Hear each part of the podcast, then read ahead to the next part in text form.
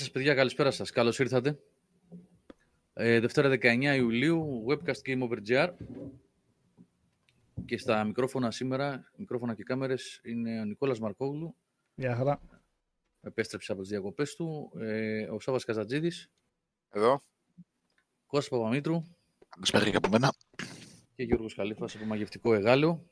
Ελπίζουμε να είστε καλά, να είστε υγιείς και να περνάτε καλά όπου και αν είστε. Λοιπόν, ε, καμία σκάλετα πάλι δεν υπάρχει. Κανένας προγραμματισμός. Έχουμε ξεκινήσει ήδη με τον Σάββατο και λέγαμε κάτι πράγματα προηγουμένως. Ε, ως συνέχεια του Vidcast που έγινε την προηγούμενη Παρασκευή. Αλλά ε, ας μην ξεκινήσουμε με αυτό. Πάμε λίγο πρώτα να δούμε τα του gaming και μετά. Βασικά, ας ξεκινήσουμε από όπου θέλετε και πείτε ό,τι θέλετε. Παιδιά, δεν έχω προγραμματίσει τίποτα. Ε, είναι λίγο παράξενη περίοδος. Τι είναι αυτή η διαφήμιση; Δεν ξέρω γιατί μου την έβγαλε, ρε φίλε. Τι, τι έγινε; Βρήκε μια διαφήμιση. Αυτή πρέπει να τη βάλει στο, στο live. Α, Είναι διαφήμιση skip. 29 είπα και κατασκευές. εγώ, εγώ κάτι Κτηρίων, έβαλα ε. κατά λάθος. Μπερδέψατε. Αυτό πρέπει, πρέπει να είναι ε, τέλη δεκαετίας 80. Ε, Πιο Μισά. νωρίς.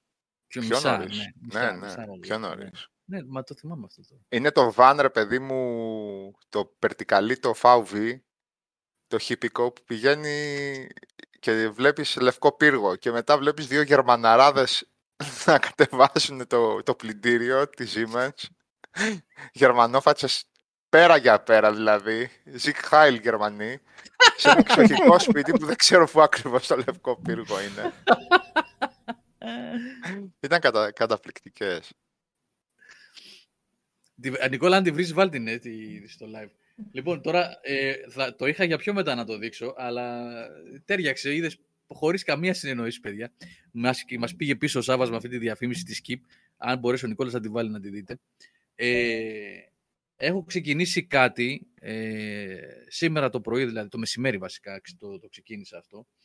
Έχω εδώ, τώρα δεν γυρίζω την κάμερα, μην γίνει εδώ πέρα μήλος και πέσουν όλα κάτω και διαλυθούν. Γιατί όλα κάνουμε εδώ μια κλωστή, έτσι όπως έχω φτιάξει το, το τέτοιο εδώ.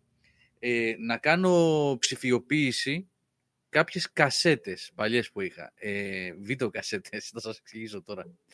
Είναι σε σχέση με αυτά που λέγαμε σε προηγούμενη εκπομπή και αυτό που λέει ο Σάββας για τα 80's. Ε, Τι είχες, ε, όχι, όχι, είναι κάσου ψηφιοποίηση. βίντεο. Είναι, ναι, είναι το βίντεο του γάμου. μου. Α, ωραία, αχα, βίντεο- δικά σου βίντεο, Το ναι, βίντεο, γιατί... ναι, ναι, ναι, της βάφτισης ε, της πρώτης μου της κόρης, γιατί της δεύτερης Ναι, είχαμε ναι. πλέον DVD. Και ένα βίντεο με τον πατέρα μου το τελευταίο Πάσχα πριν πεθάνει. Το βρήκα Α, αυτό. ωραία, προσωπικά, Το βρήκα. ναι, ναι. Ναι, ναι, ναι, ναι. Και βρήκα, επίσης, παιδιά, αυτές τις δύο κασέτες, έχω κι άλλα, έχω κι άλλες κάπου, θα τις βρω. Αυτές τις δύο κασέτες, όσοι είστε, δεν ξέρετε τι είναι αυτό, αυτή είναι βίντεο κασέτα, VHS, έτσι. Για τα παιδιά που δεν ξέρουν τι είναι αυτό εδώ. Ξηρικάδες. είναι VHS κασέτες αυτές εδώ. Να σου πω πώς ανοίγει, πώς κλείνει, πώς γράφεται, πώς τη γυρίζεις ανάποδα, Εδώ, πώς... Ό,τι πατάς εδώ το θέλεις. κουμπάκι, Ό,τι είναι, θες. είναι muscle memory αυτό, το κουμπάκι εδώ, σηκώνεται εδώ, βλέπεις Ναι. την ταινία τη μαγνητική μέσα. Αν θες να τη γυρίσεις, βάζεις ένα μολύβι εδώ στην τρύπα και γυρίζει. Τέλος Ναι. πάντων, αυτές οι δύο κασέτες που βρήκα, θα πρέπει να κλείσω την πόρτα, γιατί η γιαγιά κάτω που δεν ακούει καθόλου καλά έχει βάλει κάποια ελληνική σειρά, δεν ξέρω ποια. Για όσους Τερμανάτη αναρωτιέστε γιατί... διαφήμιση. Παιδιά. Δεν ακούει καθόλου η γιαγιά και βάζει την τηλεόραση στο 130. Δεν θα σχολιάσω σχετικά με θορύβους γειτόνων, δεν θα το σχολιάσω. Θα γίνω Άστα, ναι. πάρα πάρα λιβερά Άστα. κακός, δεν θα το σχολιάσω. Εργαστήρια Ντάνκε, ντάνκε, Siemens. λέει η κοπέλα εκεί. Λοιπόν, ε, αυτές οι δύο κασέτες που βρήκα, ρε παιδιά, είναι τρελό. Πρέπει να υπάρχει άλλη μία, ίσως, ίσως να την έχω κάπου. Είναι περίπου τρεις ώρες βίντεο η μία και τρεις ώρες η άλλη. 180 είναι από ό,τι βλέπω, ναι. Ε, με Να footage... πούμε ότι υπήρχαν και 200, 240 240, ναι, ναι, ναι, ναι, ναι. και υπήρχαν και κάτι συλλεκτικές 360, αλλά ναι, υπήρχαν και 360, οι οποίες όμως α, πάντα δημιουργούσαν πρόβλημα σε απλά Στις βίντεο. Στις κεφαλές, Δεν μπορούσαν να τις γυρίσουν, ναι, ναι. Ναι. Και Λοιπόν, κόπηκαν πολύ γρήγορα αυτές, ναι. γενικώς. Οι 240 όμως ήταν normal. 240 έχω βρήκα, έχω εδώ πέρα. Μμμ. 240. Λοιπόν, αυτές οι δύο κασέτες, παιδιά, έχουν, είναι 6 ώρες βίντεο με footage με κάμερα Handicam Sony που είχα τότε με, από την ECTS του 1999 και από την ECTS του 2000. Α, αυτό γαμάει. ECTS, ε, ναι, είναι ε, πώς πηγαίνω στην E3 τα τελευταία χρόνια, πήγαινα εγώ ή τα παιδιά και κάναμε βιντεάκια και δείχναμε, σας δείχναμε κτλ. Του Λονδίνου και- δεν ήταν αυτή; Του Λονδίνου. Ήταν η αντίστοιχη E3 της Ευρώπης τότε Ναι. η οποία ε, είχε πάρα πολύ καλό... ε, ή- Ήταν πολύ δυνατή με πάρα πολλούς εκθέτες το 98, το 99 και το 2000. Μετά έπεσε σε δυσμένη από την ε, αντίστοιχη ESA της Ευρώπης, Entertainment Software Association και τελείωσε. Έγινε άλλη μία μετά ε, με άλλο όνομα σε ένα άλλο σημείο του Λονδίνου και τελείωσε. Μετά μας τελείωσε. Έχει μείνει τώρα δηλαδή της Ευρώπης είναι η Gamescom. Ε, και όπως έβαλα του 99 λίγο να δω ότι παίζουν οι ταινίες ότι δεν πάθαν τίποτα κτλ. Γιατί τις ξέθαψα από και εγώ δεν ξέρω πού. Έπεσα επάνω Σάβα, Νικόλα και Κώστα σε ένα πλάνο. Είμαι με κάμερα και γυρίζω στον εκθεσιακό χώρο. Ε, στο MDK2. Βλέπω BioWare. Είμαι στο booth της BioWare Με και MDK2, δείχνανε το ναι. MDK2. Λοιπόν, και η άλλη κασέτα έχει μία εκδήλωση της Eidos από το 2000 που πρέπει να είναι, όχι πρέπει, σίγουρα έχει Tomb Raider κτλ. Αυτά, παιδιά, θα φροντίσω, δηλαδή αφού τελειώσω με την ψηφιοποίηση των υπολείπων που έχω να κάνω, των προσωπικών, θα τα κάνω βιντεάκια να τα ανεβάσω στο YouTube. Είναι πραγματικά αρχιακό υλικό της ΕΡΤ αυτό. Εδώ θα κολλάει το intro της ΕΡΤ που βάζω στα βίντεο και πα- αναρωτιέστε κάποιοι. Το βάζω Καλά. γιατί. Εντάξει, υπάρχει λόγος, αλλά τέλος πάντων. Ναι. Ιστορία, έτσι. Αυτό είναι ιστορία, πραγματικά. Ναι, δεν βρίσκεις εύκολα τέτοιο υλικό από αυτές τις εκθέσεις. Γιατί δεν ήταν σύνηθες εκείνη την εποχή να κυκλοφορείς με κάμερα μέσα σε εκθεσιακούς χώρους και να. Δεν ήταν σύνηθες, τέλος πάντων. Πάντα ήταν σύνηθες. Βρίσκεις εκθεσιακό υλικό από εκθέσεις των 80's. Αλλά δεν ήταν όμως όπως είναι σήμερα που τα πάντα καταγράφονται. Όλοι έχουν ένα κινητό ή ε, ένα selfie stick ή vlog κάμερα ή οτιδήποτε άλλο και γυρίζουν και γράφουν τα πάντα. Ε, από ECTS ας πούμε 95, ε, συγγνώμη, E3 93, 94, 95, 96 βλέπετε ότι ε, είναι το ίδιο footage στο YouTube που υπάρχει, τα ίδια 4-5 βιντεάκια κυκλοφορούν. Δηλαδή αυτό το βίντεο με τον πρόεδρο της Sony που βγαίνει και λέει το περιβόητο 299 δολάρια στην E3 press conference της Introducing- Sony για το Sorry γι' αυτό. πρώτο PlayStation. Είναι για το πρώτο PlayStation που περιμένουν να βγει να ανακοινώσει και Ναι, το μόνο ναι. που βγαίνει είναι του 99 και φεύγει. Ένα βίντεο υπάρχει. Ένας τύπος ήταν με μια κάμερα κάπου. Δεν είναι όπως είναι σήμερα που στείνονται τα sites και οι κάμερες και οι ιστορίες. Ε, οπότε έχει νομίζω ιδιαίτερη αξία. Κάποια στιγμή θα κάτσω, ίσως τώρα μέσα στο καλοκαίρι, το Σαββατοκύριακο, να καθαρίσω υλικό, να μην είναι και βαρετό και να το κάνω και ένα μοντάζ και να ανεβάσω αυτό το αρχαιακό υλικό μαζί με, βεβαίως, γιατί βρήκα και άλλα πράγματα. Βρήκα όλα τα δισκάκια που έχω, που δεν υπάρχουν πουθενά στο YouTube, ένα μικρό κομμάτι είχα βάλει μόνο, από το Zero Hour, όλο το Zero Hour. Όλη τη φάση που είχα κάνει ε, το ταξίδι για το Xbox 360 τον Νοέμβριο, Οκτώβριο, πότε ήταν Οκτώβριο, όχι Οκτώβριο, γιατί έχω Αθηναϊκή πολύ προφορά ωραία. και, με- και με Ναι, κοροϊδεύει ο ναι. Σάββας. Ε, από τον Οκτώβριο του 2005 ή τον Νοέμβριο του 2005 ε, στη, στο Los Angeles Πολύ και στην ωραία. έρημο της, της Νεβάδα. Αυτά, ε, τώρα που έχουμε και ένα πιο καλό μηχάνημα θα τα, και έχω αυτή τη δυνατότητα ψηφιοποίησης από VHS στο PC, θα τα περάσω να τα ανεβάσουμε στο κανάλι έτσι σαν αρχαιακό υλικό. Είναι ωραίο να υπάρχουν, πιστεύω. Αυτά για το Εννοείται. Memory Lane. Για όσους ενδιαφέρονται για τον τρόπο που γίνεται η ψηφιοποίηση, έτσι, εντελώς εγκυκλοπαιδικά, γιατί είναι πάρα πολύ εύκολο. Κάποτε μας πέραναν πολλά λεφτά τα βίντεο κλαμπ για να... ή Βέβαια. βίντεο κλαμπ και τα φωτογραφία για να το κάνουν αυτό. Χρειάζεστε ένα βίντεο, προφανώς, για να αναπαράγει τις κασετούλες σας. Όσοι έχετε κάποια προσωπικά βίντεος, είτε πολύ προσωπικά, ξέρετε τι εννοώ, είτε οτιδήποτε άλλο, και τα έχετε σε κασέτες, ε, ένα βίντεο για να αναπαράγει ε, ένα καλώδιο audio και video out που να είναι είτε από SCART σε composite. Και μετά αυτό εδώ. Να το φέρω, σας το έχω ξαναδείξει αυτό παλιότερα. Ε, είναι αυτό εδώ πέρα που υπάρχει με το κιλό τα βρίσκεται στο Amazon. Είναι πάρα πολύ φτηνά, από 15 μέχρι, το ξέρω και εγώ, αναλόγως στην ποιότητα. Συγγνώμη λίγο. Είναι αυτό εδώ. Οπότε ρίχνετε το VHS στο βίντεο σας εδώ στο input Στο output βάζετε ένα HDMI και το HDMI πηγαίνει σε μια capture card στο PC σας. Πατάτε το play στο βίντεο, record στο πρόγραμμα καταγραφής βίντεο ή στο OBS, ό,τι θέλετε, στον υπολογιστή σας και κάνετε μέσα σε λίγες ώρες, όσο παίζει το βίντεο δηλαδή, σε πραγματικό χρόνο γίνεται αυτό βεβαίως. Ε, ψηφιοποίηση τα παλιά σας βίντεο, για να μην χαθούν, γιατί αν και παιδιά εδώ έχω κασέτες 25 χρόνων, εκτός από αυτές εδώ βρήκα κι άλλες, που δεν έχουν πάθει τίποτα, τίποτα. Με καύσονες, με σκόνες, με υγρασίες κτλ. Τίποτα. Αλλά για σιγουριά, άμα θέλετε, είναι πανεύκολο. Μπορείτε να το κάνετε δηλαδή πλέον χωρίς με πραγματικά ελάχιστο κόστος. Αν έχετε ήδη μια capture card δηλαδή. Αυτά για την ψηφιοποίηση. Τα βίντεο από η CTS 99, εδώ λέει η CTS 99, Sony 99 και Longino 99, διάφορα events είναι. Και εδώ η CTS 2000 και Eidos 2000 ήταν από το όταν ήμουν στο περιοδικό Games αυτά. Θα τα δείτε κάποια στιγμή στο κανάλι. Θα βγάλω, κάνω salvage καλό υλικό και θα το ανεβάσω. Έτσι για το αρχείο μας. Λοιπόν, αυτά. Για το άλλο θέμα της εβδομάδας, το Steam Deck έχετε να προσθέσετε κάτι παραπάνω, γιατί ο Σάβας τα είπε στο Vidcast, αλλά αν θέλει ο Νικόλας ή ο Κώστας να πούν κάτι. Ε, Γιώργο, δεν είναι αδιάφορο σαν συσκευή. Εντάξει, και εγώ ξέρεις ότι αγαπάω τα portable ε, όσο τίποτα άλλο και δεν θα με χάναγε να παίζω παιχνίδια της και στο Steam μου φορητά. Δεδομένου ότι ε, τρέχουν σε αρκετά ικανοποιητικό επίπεδο, με πιο μικρή οθόνη εννοείται που έχει το φορητό και όλα τα σχετικά.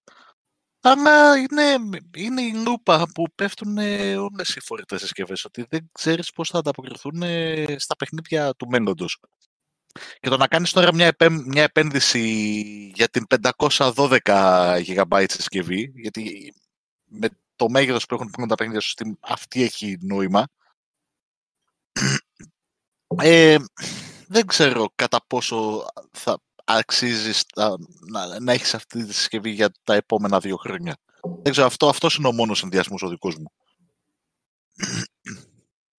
Να πω εδώ ότι πριν από λίγες ώρες ανακοινώθηκε ότι η κυκλοφορία αυτής της συσκευής ε, πήγε λίγο πίσω, αναβλήθηκε έτσι, πήγε για τα μισά του 2022. Βασικά για το 2022 Α, πάνε για νέες Αυ... προπαραγγελίες. Ναι, για αυτούς ναι, που ναι. κάνουν προπαραγγελίες από σήμερα, δηλαδή που ξεκίνησαν Ναι. τώρα. Όσοι κάνανε Ναι, ναι. παραγγελία μέχρι τις 16, είναι, θα, θα πάρουν κανονικά στο πλάνο που τους είχαν Ναι, πει. ναι, ναι, σωστά, σωστά. σωστά. Οπότε ήδη πέρασε τις, προ... τις α, προβλέψεις. Μμμ. Τις προβλέψεις. ναι, αυτό, αυτό φαίνεται. Ο αριθμός των παραγγελίων.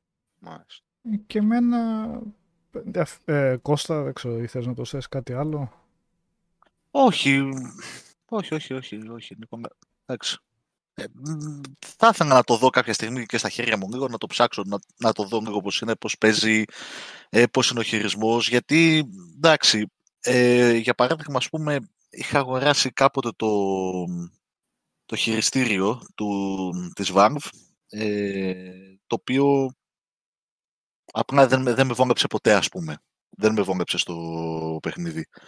Και δεν ξέρω εργονομικά πώς θα είναι και το ίδιο το, και το, το σύστημα χειρισμού που θα υιοθετεί το συγκεκριμένο μηχάνημα. Δηλαδή είναι πολλά που θα ήθελα να δω στην πορεία και να παρακολουθήσω. Έχει ενδιαφέρον, ε, αλλά εντάξει, νομίζω ότι και πάλι απευθύνεται σε ένα συγκεκριμένο κοινό πάνω κάτω. Δηλαδή δεν νομίζω ότι θα είναι κάτι που θα τραβήξει απαραίτητα όλο τον κόσμο. Θα δούμε, θα δείξει.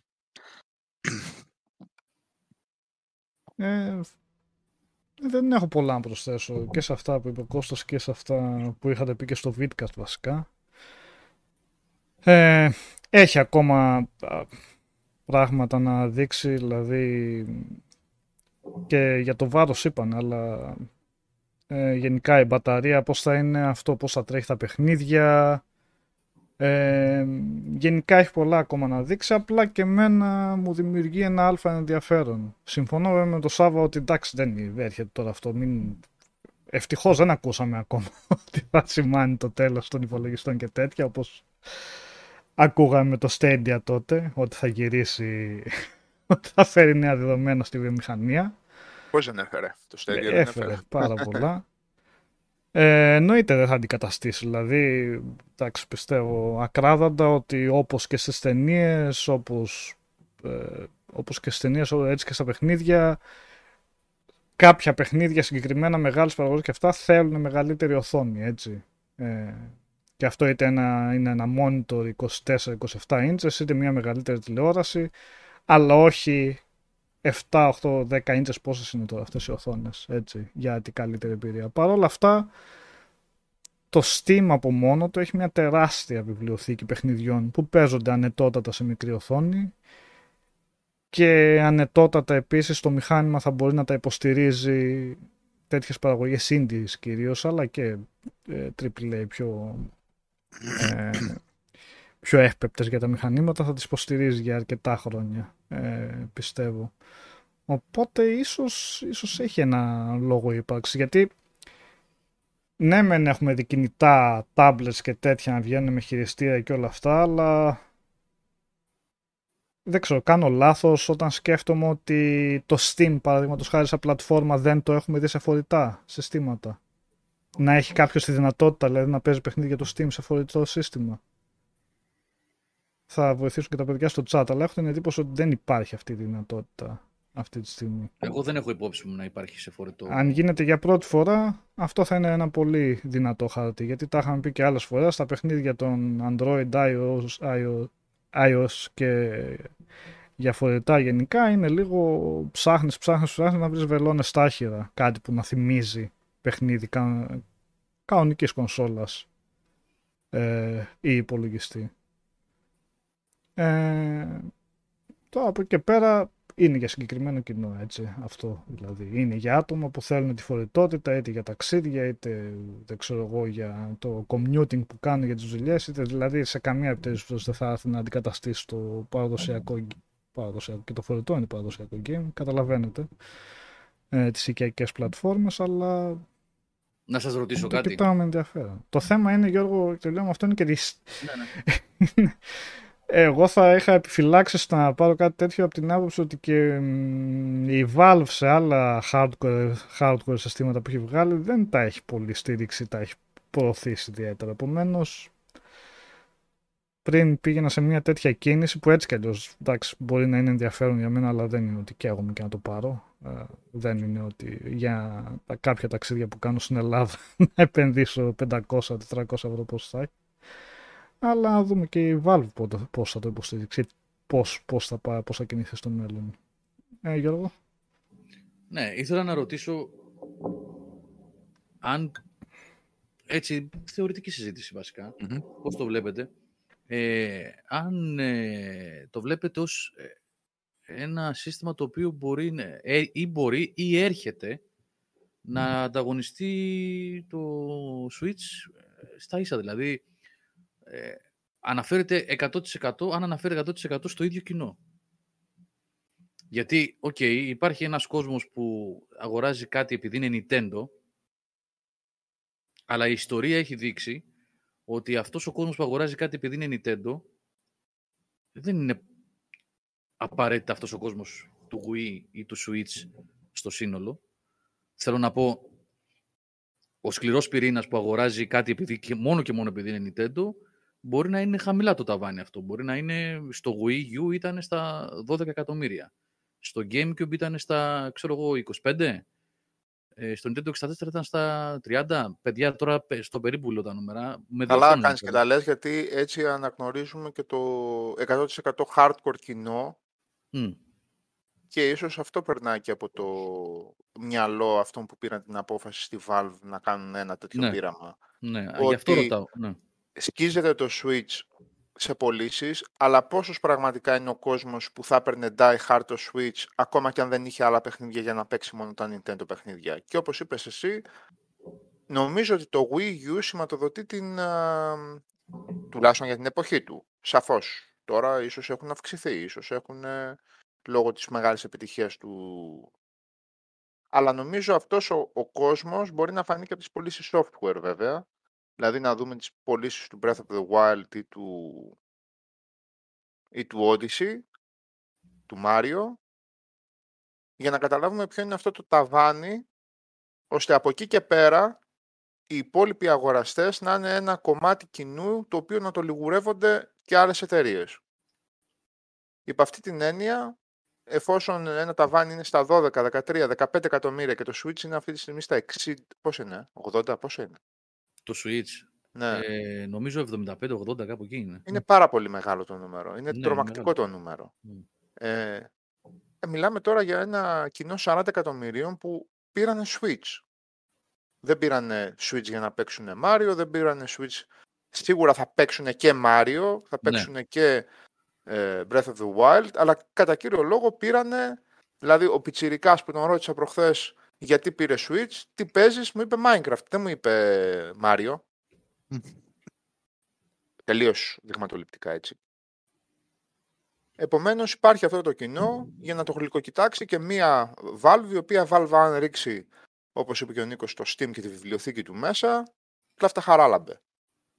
Είναι πάρα πολύ το υλικό. Είναι τρομακτικά πολύ το υλικό.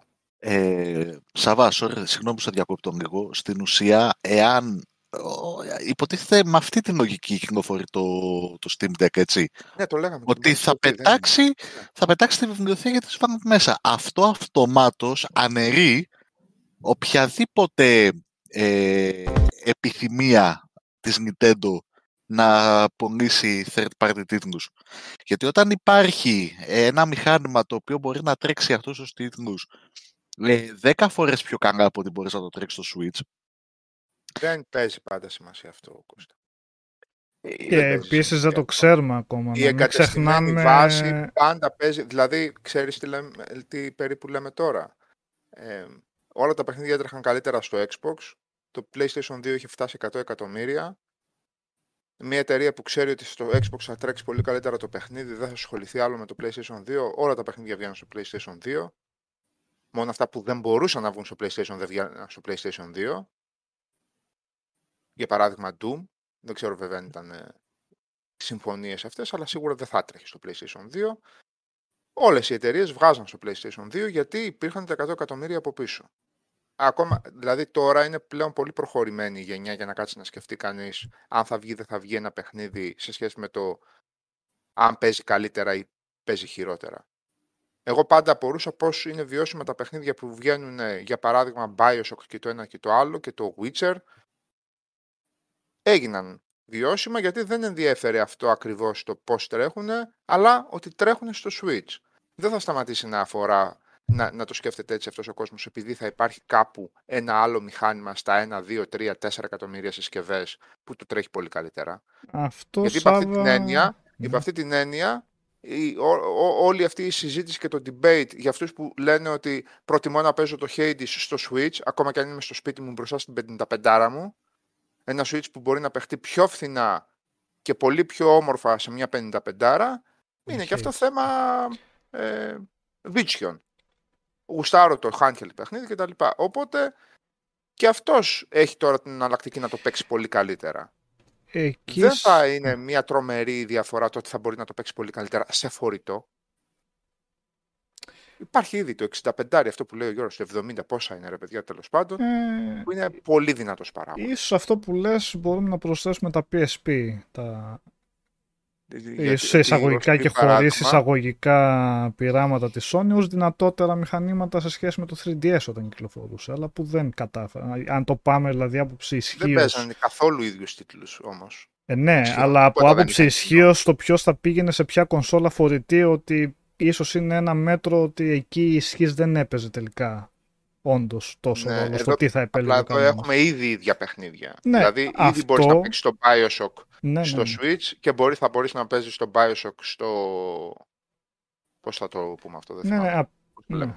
Ναι. Εκεί πέρα νομίζω ότι ε, Απλά λόγω και ακριβώς της στις- δυναμικότητας και, του, και, του, και των δύο οθονών και των ε, αλλαγών και των ε, καινοτομιών της Nintendo, εκεί μιλούσαμε εξ αρχής για 98% διαφορετικές βιβλιοθήκες. Από αυτή την άποψη το λέω. Ε, ε, α, βασικά αυτό για, το, για την ισχύ και το αν θα μπορέσει να πουλήσει σε σχέση με το Switch, να πουλήσει δηλαδή σαν, Ναι. σαν πληροφορία και μόνο για να πάει ο άλλος αυτό, έχει ξεκάθαρα να κάνουν νομίζω με το αν η Valve αυτό που είπα και πριν, πόσο θα το υποστηρίξει και πώς. Δηλαδή αν το marketing στραφεί και καταφέρει να κάνει και να βγάλει προς τα έξω τα, τα παιχνίδια στο Steam θα παίζουν όπως δεν έχει ξαναδεί παιχνίδια σε φορετή κονσόλα ξέρω εγώ με πιστότητα και τέτοια ίσως μπορέσει να κερδίσει κάποια άτομα. Αν η Valve δεν το κυνηγήσει από αυτή την άποψη, ε, ποσός και θα ψάξει ο κόσμος ότι ξέρεις τι, το τάδε τρέχει λίγο καλύτερα ή πολύ καλύτερα εκεί σε σχέση με το Switch. Και επίσης το Switch έχει το πλεονέκτημα ότι βγαίνουν παιχνίδια dedicated στο σύστημα, έτσι, αποκλειστικά για αυτό το σύστημα, οπότε ναι. ξεζουμίζουν. Το, το σύστημα της, του Steam θα πρέπει να δούμε τι, τι μαγικά κάνουν. Ναι, για το, θα βάλεις το παιχνίδι και θα πρέπει εσύ να κάνεις τις ρυθμίσεις για να τρέξεις καλά. Θα αναγνωρίζεις το σύστημα ότι έχεις το Steam και θα με κάποιο τρόπο θα επιλέγει αυτόματα τις ρυθμίσεις που δεν το κάνει κανένα παιχνίδι και πολύ καλά. Έχει τις αυτόματες ρυθμίσεις στα παιχνίδια, αλλά από τη δικιά μου εμπειρία δεν έχω δει ποτέ να μπαίνουν ε, στις καλύτερες δυνατές ρυθμίσεις, έτσι.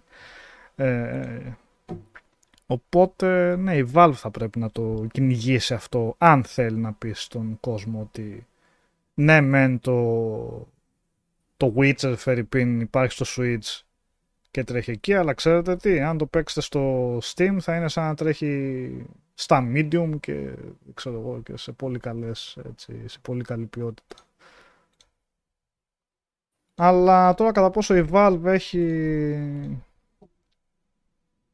θέλει να το κυνηγήσει έτσι, θέλει όντως να βγάλει ένα πραγματικά νέο παίχτη στην αγορά στα φορητά και όχι απλά να πειραματίζεται με ένα νέο hardware όπως είχε κάνει με τα Steam Machines τότε που δεν το είχε επικοινωνήσει καθόλου καλά με το κοινό γενικά, το τι ήταν και γιατί να αγόραζε αυτά ξέρω εγώ αντί για υπολογιστή. Ε, μένει να το δούμε, αλλά εξ αρχής, εξ, ε, και αυτό, ε, εξ αρχής μπαίνει με ένα πολύ δυνατό χαρτί, έτσι. Το να έχεις δυνατότητα να πας στη βιβλιοθήκη του Steam σε μια φορετική κονσόλα είναι τεράστιο, τεράστιο πρόσωπο. Είναι τερά... Και μιλάμε για πολύ κόσμο που θα έχει έτοιμη βιβλιοθήκη, έτσι.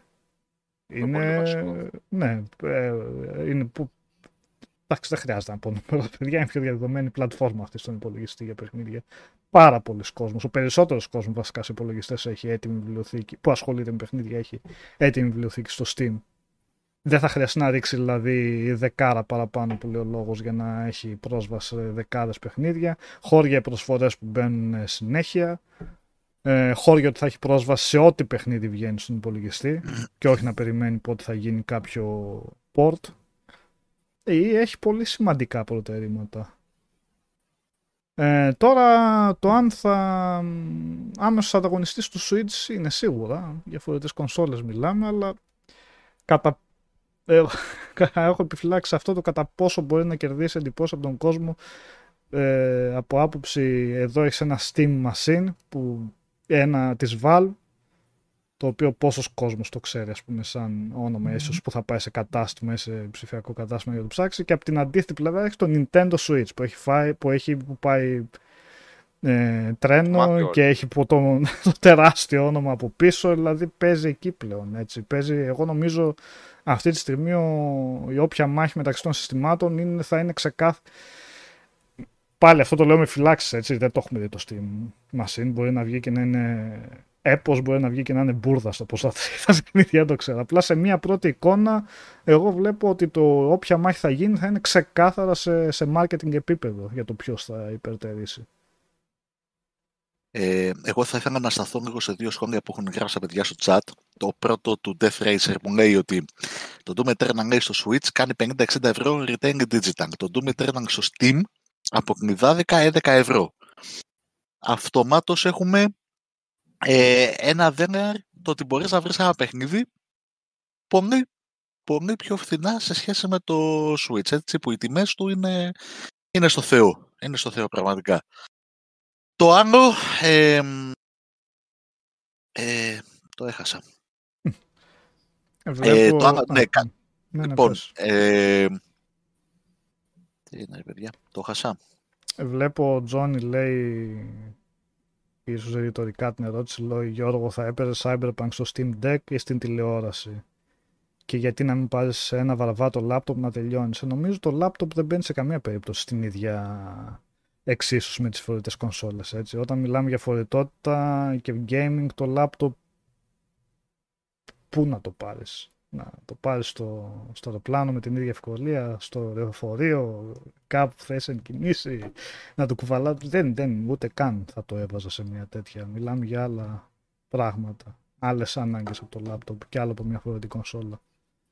Όσον αφορά για το Cyberpunk, όπως είπα και πριν, κάποια παιχνίδια είναι για τη μεγάλη οθόνη και αν είχα τη δυνατότητα δεν θα το έπαιζα σε φορητό, αλλά έχει πολλά, εκατοντάδες άλλα παιχνίδια που παίζονται άνετα σε φορητή κονσόλα και εξυπηρετεί άλλους...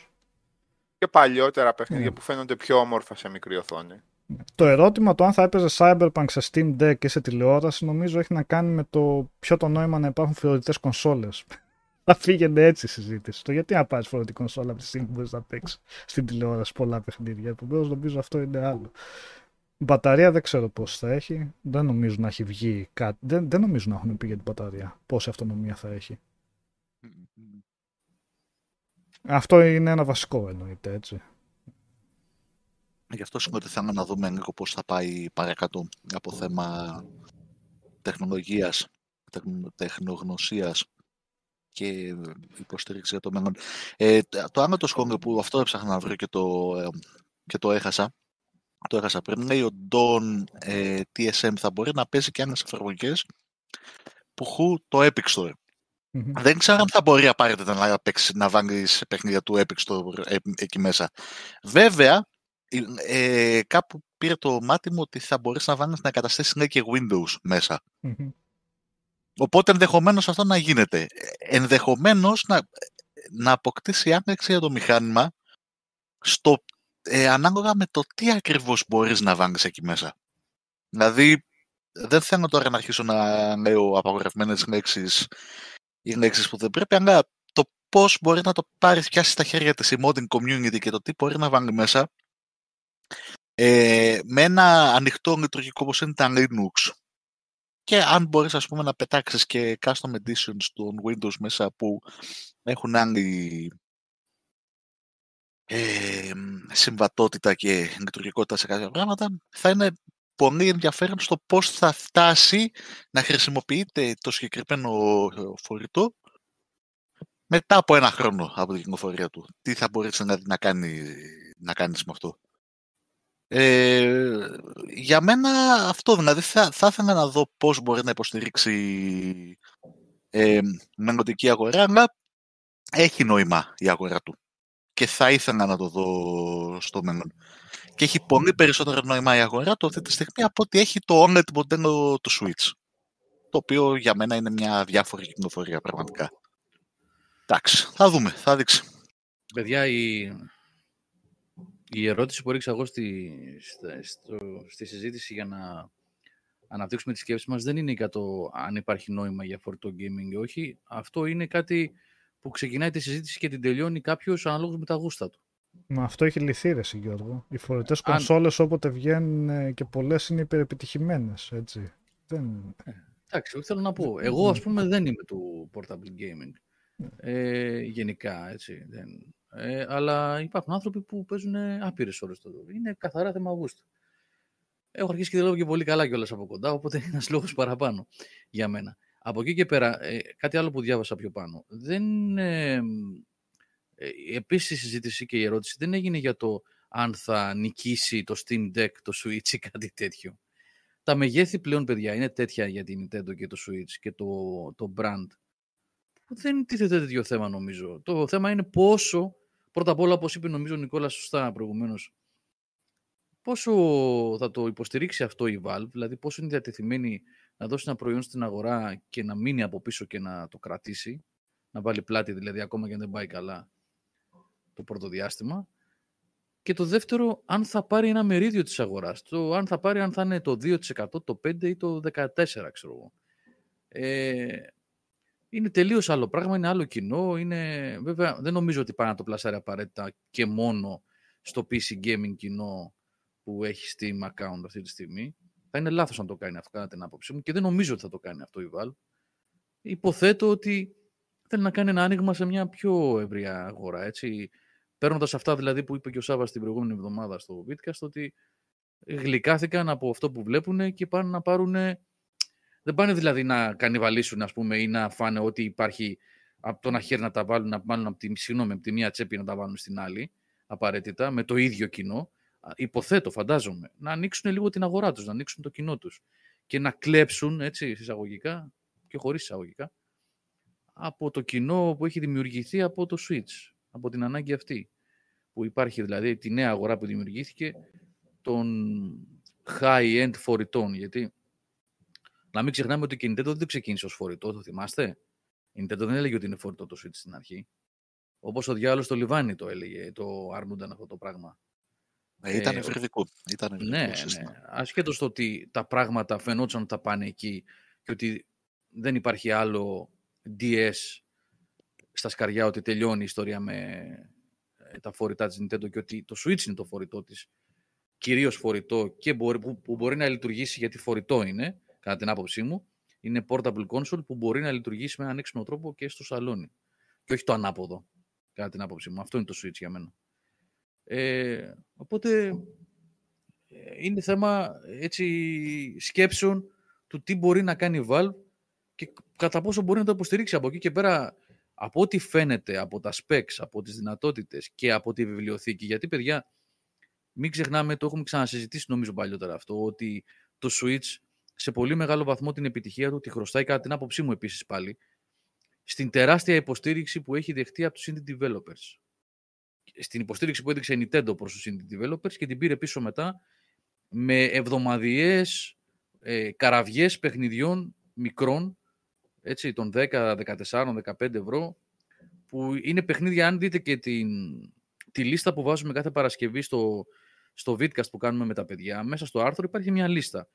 Τα περισσότερα παιχνίδια που ε, δεν είναι, ας πούμε, AAA multiplatform, είναι για PC και για Switch.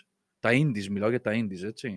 PC και Switch. Δηλαδή, οι πρώτες πλατφόρμες που δουλεύουν οι indie developers αυτή τη στιγμή, γιατί υπάρχει τεράστιο κοινό εκεί ε, που επενδύει σε τέτοια μικρά παιχνίδια είναι το Switch και το, και το Steam.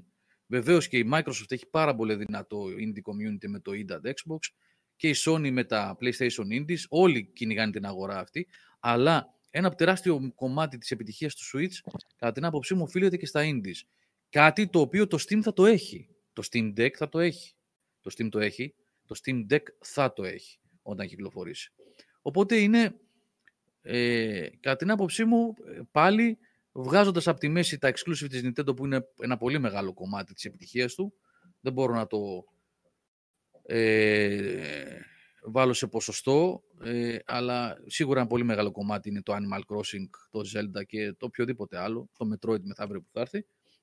Ε, είναι η φορητότητα, ε, η ευκολία δηλαδή σε αυτή τη λογική που έχει ένα τέτοιο μηχάνημα και η βιβλιοθήκη. Όταν έχεις πλέον ένα τέτοιο μηχάνημα που είναι περίπου στα ίδια λεφτά, μέσα σε άκρη, τα πιο καλά μοντέλα βέβαια είναι πολύ πιο ακριβά. Ε, με περισσότερες ε, δυνατότητες, την ίδια βιβλιοθήκη σε AAA, την ίδια, καλύτερα μάλλον τα AAA θα τρέχουν εκεί, και την ίδια σε Indies, είναι ένας κίνδυνος. Όχι για να κλέψει και να ρίξει την, ε, την Nintendo και το Switch δεύτερο στην αγορά. Νομίζω ότι είναι, δεν είναι ρεαλιστικό αυτό ε, αλλά να κλέψει ένα κομμάτι της πίτας. Έτσι.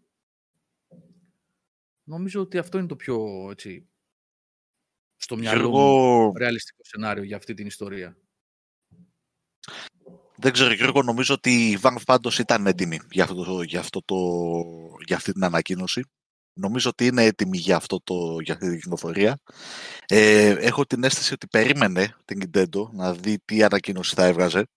Ε, γιατί από ό,τι έχω δει από συνεντεύξεις, από δηλώσεις, από, από όσους έχουν βγει και έχουν μιλήσει αυτές τις μέρες, είναι, φαίνεται ότι είχαν προετοιμαστεί πολύ καιρό πριν για το τι θα, για το τι θα πούνε. Δηλαδή έχουν, μέχρι, έχουν φτάσει μέχρι το σημείο να πούνε και για το θέμα του drift, έτσι, ότι δεν περιμένουν δηλαδή ότι το Steam Deck θα έχει τα θέματα του drift που αντιμετωπίζει το Switch γενικά μου δίνει την αίσθηση ότι είναι έτοιμοι και ότι περιμένουν να χτυπήσουν αυτή την αγορά γιατί αναγνωρίζουν την όποια αξία μπορεί να έχει η αγορά αυτή σε οποιοδήποτε, σε, στο κοινό που την υποστηρίζει και την ακολουθεί όλα αυτά τα χρόνια. Και μακάρι να πάει καλά, μακάρι να τη στηρίξει παραπάνω και μακάρι να βρει και το Switch έναν ανταγωνιστή εισάξιο για να σταματήσει λίγο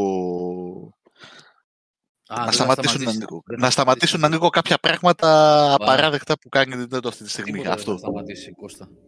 Πετύχει δεν πετύχει το Steam Deck, δεν την αφορά καθόλου την Nintendo, πιστεύω εγώ. Καθόλου όμως δεν την αφορά. Ε, γιατί είδες να άλλαξε ποτέ η τιμολογιακή, η τιμολογιακή της πολιτική όταν δεν τα πήγαινε καλά με το GameCube ή με το Wii U; Εγώ Η- δεν ξέρω να σου πω κάτι. Το GameCube εγώ όταν το πήρα, το πήρα με γενναία έκπτωση τιμής ε, και με δύο παιχνίδια μέσα. Καλά, και εγώ πήρα ένα Έτσι, Resident ό- Evil 4 όταν GameCube. Το πήρα τα- τότε. Εγώ το πήρα ε, ο- 90 ευρώ το GameCube, το ασημένιο το Resident Evil 4, 90 ευρώ, αλλά το πήρα όταν πλέον ούτε η Nortec δεν ήξερε ότι υπάρχει GameCube. Καινούριο, έτσι, καινούριο, ναι. Αυτό εντάξει, είναι Κάπως άλλη έτσι ιστορία. το να πάρει, εντάξει. Ναι. Εντάξει, αυτό ήταν άλλη ιστορία όμως. Μμ. Δεν νομίζω ότι καταλαβαίνει από τέτοια η Nintendo. Μπορεί να ε, ασχολούνται με αυτό τώρα, να το κοιτάνε, αλλά δεν νομίζω ότι το θεωρούν. Βέβαια, κάποτε δεν θεωρούσαν σοβαρό ανταγωνιστή και τη Sony και τους βγήκε άσχημο αυτό. Ε, οπότε υποθέτω ότι θα έχουν μάθει από το παρελθόν και ότι θα λαμβάνουν σοβαρά υπόψη τους οποιοδήποτε ανταγωνιστή μεγάλο βγαίνει και που πάει να, κινη- να κινηθεί στα δικά τους νερά, φαντάζομαι. Ε, αυ- αυτό ακριβώς, Ναι. αυτό ακριβώς που λες. Αλλά έτσι. να ρίξει τις τιμές και τα... Ω, δεν νομίζω. Δεν νομίζω. Η Nintendo, όσο ε, βγαίνουν παιχνίδια που πουλάνε ε, ασταμάτητα και κάθε εβδομάδα τα charts, όποια charts υπάρχουν τέλος πάντων με retail πωλήσεις ακόμα και μπορείς να έχεις ένα δείγμα, έτσι, μια εικόνα της αγοράς, δείχνουν ότι εκτός και αν έχει βγει κάποιο πολύ δυνατό AAA multi-platform παιχνίδι, έχει βγάλει η Microsoft ένα Forza Horizon, έχει βγάλει η Sony ένα Ratchet ή ξέρω εγώ κάτι, ή έχει βγει ένα Call of Duty ή ένα FIFA, τα top 10 παγκοσμίως ε, κατακλείζονται από παιχνίδια της Nintendo για το Switch. Οπότε γιατί να ρίξει τις τιμές. Δεν νομίζω ότι υπάρχει τέτοιο ενδεχόμενο. Ε, Γι' αυτό χρειάζεται κάποιον ανταγωνιστή για να έρθουν λίγο σε σύγκρουση; Ε, σε αυτό Και το να αναγκαστεί να τομέα, κάνει κάποια πράγματα. Σε αυτό το τομέα όμως ήδη δεν είναι ανταγωνιστές η Sony και η Microsoft. Γιατί πάλι μιλάμε για τη βασική κονσόλα της Nintendo, έτσι.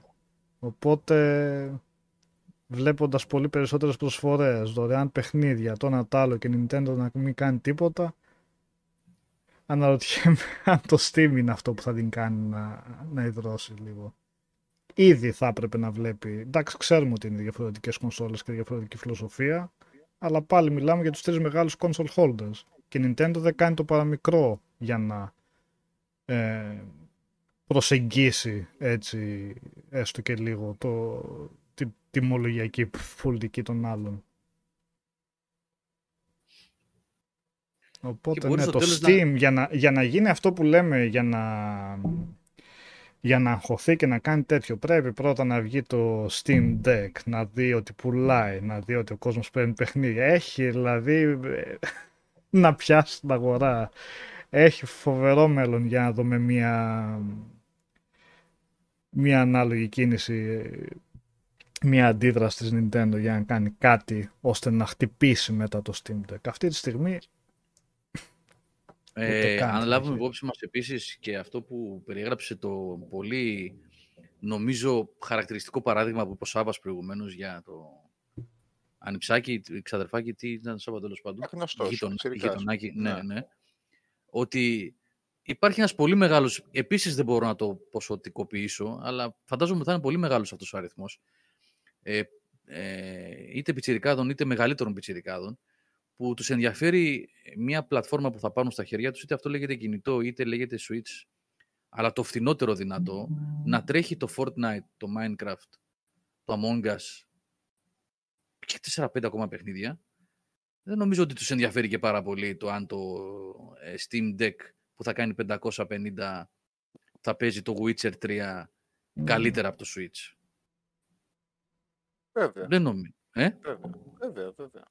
Και εκεί θα, εκεί θα μπει η φάση με το xCloud πάρα πολύ. Εκεί θα μπει, γιατί το xCloud είναι ήδη από, από πριν, ε, πριν να ανακοινωθεί το Steam Deck είναι μια φορητή συσκευή όπου τη θες, με όποιο τρόπο τη θες και με μια έτοιμη επίσης βιβλιοθήκη, με μια φθηνή βιβλιοθήκη, με όλα αυτά τα παιχνίδια τα οποία αναφέρεις. Είναι έτοιμο και αναρωτιέμαι αν περισσότερο το φορητό αυτό έρχεται να προλάβει ένα μικρό κομμάτι, γιατί για μικρό κομμάτι θα μιλάμε, όταν στο xCloud θα έχουν πρόσβαση στα 40 εκατομμύρια του Game Pass Ultimate, Ultimate το 1, 2, 3, 5 εκατομμύρια που θα δώσει το Deck, δεν ξέρω πόσο θα δώσει, το Steam Deck, σαφώς δεν είναι ο άμεσος ανταγωνιστής.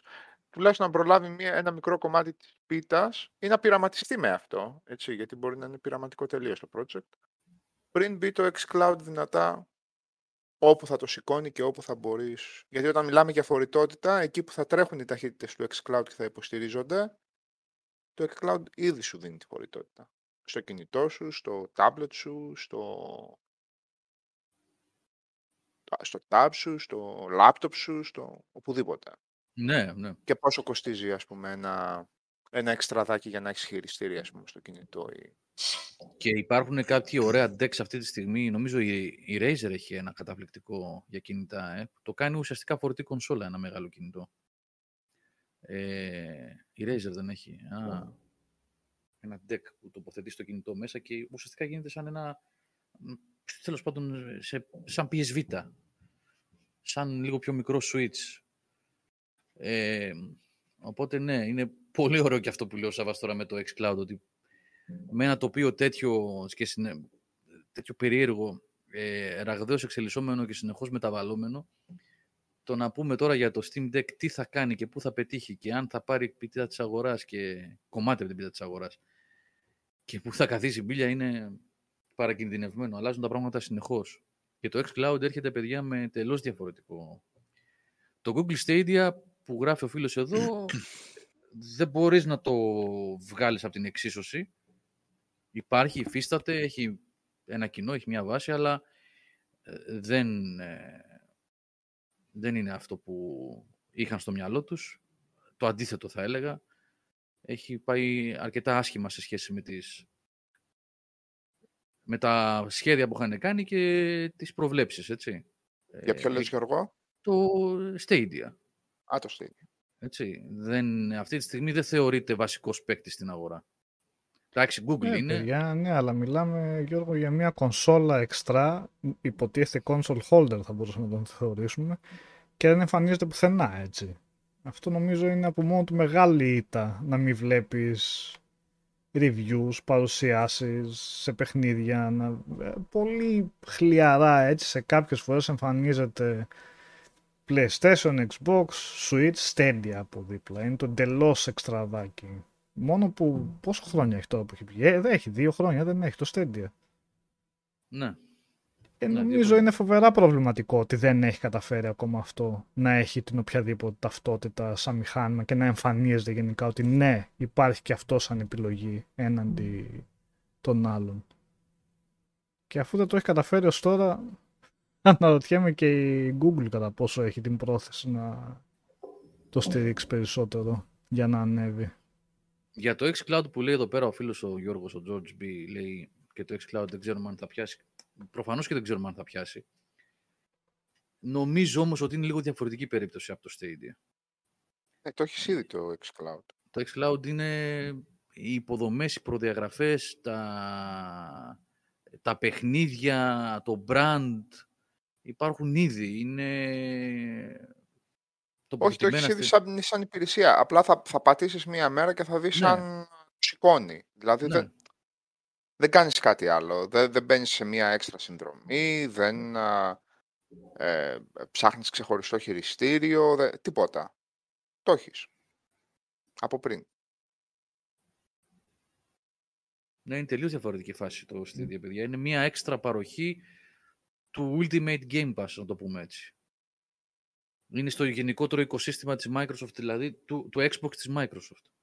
Είναι κάτι άλλο, δεν είναι μια, κάτι καινούριο που βγήκε και να δούμε πώς θα πάει και αν θα το αγκαλιάσει ο κόσμος ή όχι. Θα είναι μια έξτρα υπηρεσία, είτε μπορεί να μην είναι έξτρα, μπορεί κάποιος να επενδύσει μόνο σε αυτό επάνω κατευθείαν, ή όποιος έχει ήδη ε, Ultimate Game Pass είτε PC είτε Xbox να, την, να το εκμεταλλευτεί και το xCloud. Οπότε είναι κάτι διαφορετικό στο πώς είναι δομημένο και πώς θα πλασαριστεί και θα είναι brand στην αγορά. Δεν είναι σαν το Stadia. Σαν τεχνολογία είναι σαν το Stadia προφανώς. Είναι streaming υπηρεσία, έτσι. Αλλά Ε, εκεί το μπαίνουμε και, περιτύλιγμα- σε, ναι. ναι, είναι μπαίνουμε και σε άλλη διαφορετικό. συζήτηση βέβαια το κατά πόσο το stream streaming gaming είναι εφικτό και πόσο θα μπορέσει τελικά να κερδίσει μέρος του κοινού. Εγώ έχω πολλές αμφιβολίες γι' αυτό.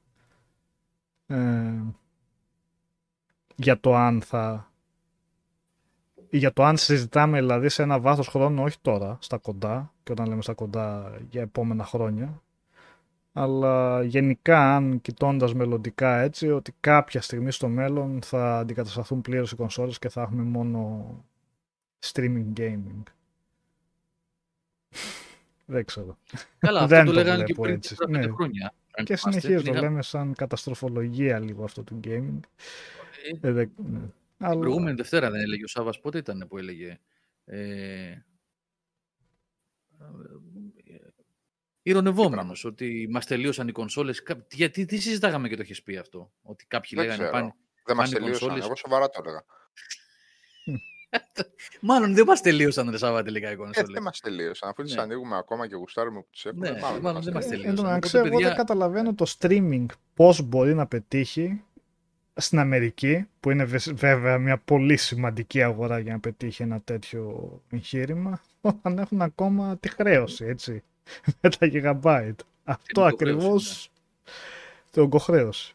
Πώς θα μπορούσε να λειτουργήσει εκεί πέρα, δεν το έχω καταλάβει ακόμα. Και ποιο είναι το πλάνο σε αυτό. Είναι πάντως μεγάλο επίτευγμα της ελευθεριακής ανατολικοευρωπαϊκής κοινωνίας στην οποία ζούμε το ότι δεν μας απασχολούν, τουλάχιστον δεν μας απασχολούν τέτοια θέματα, έτσι.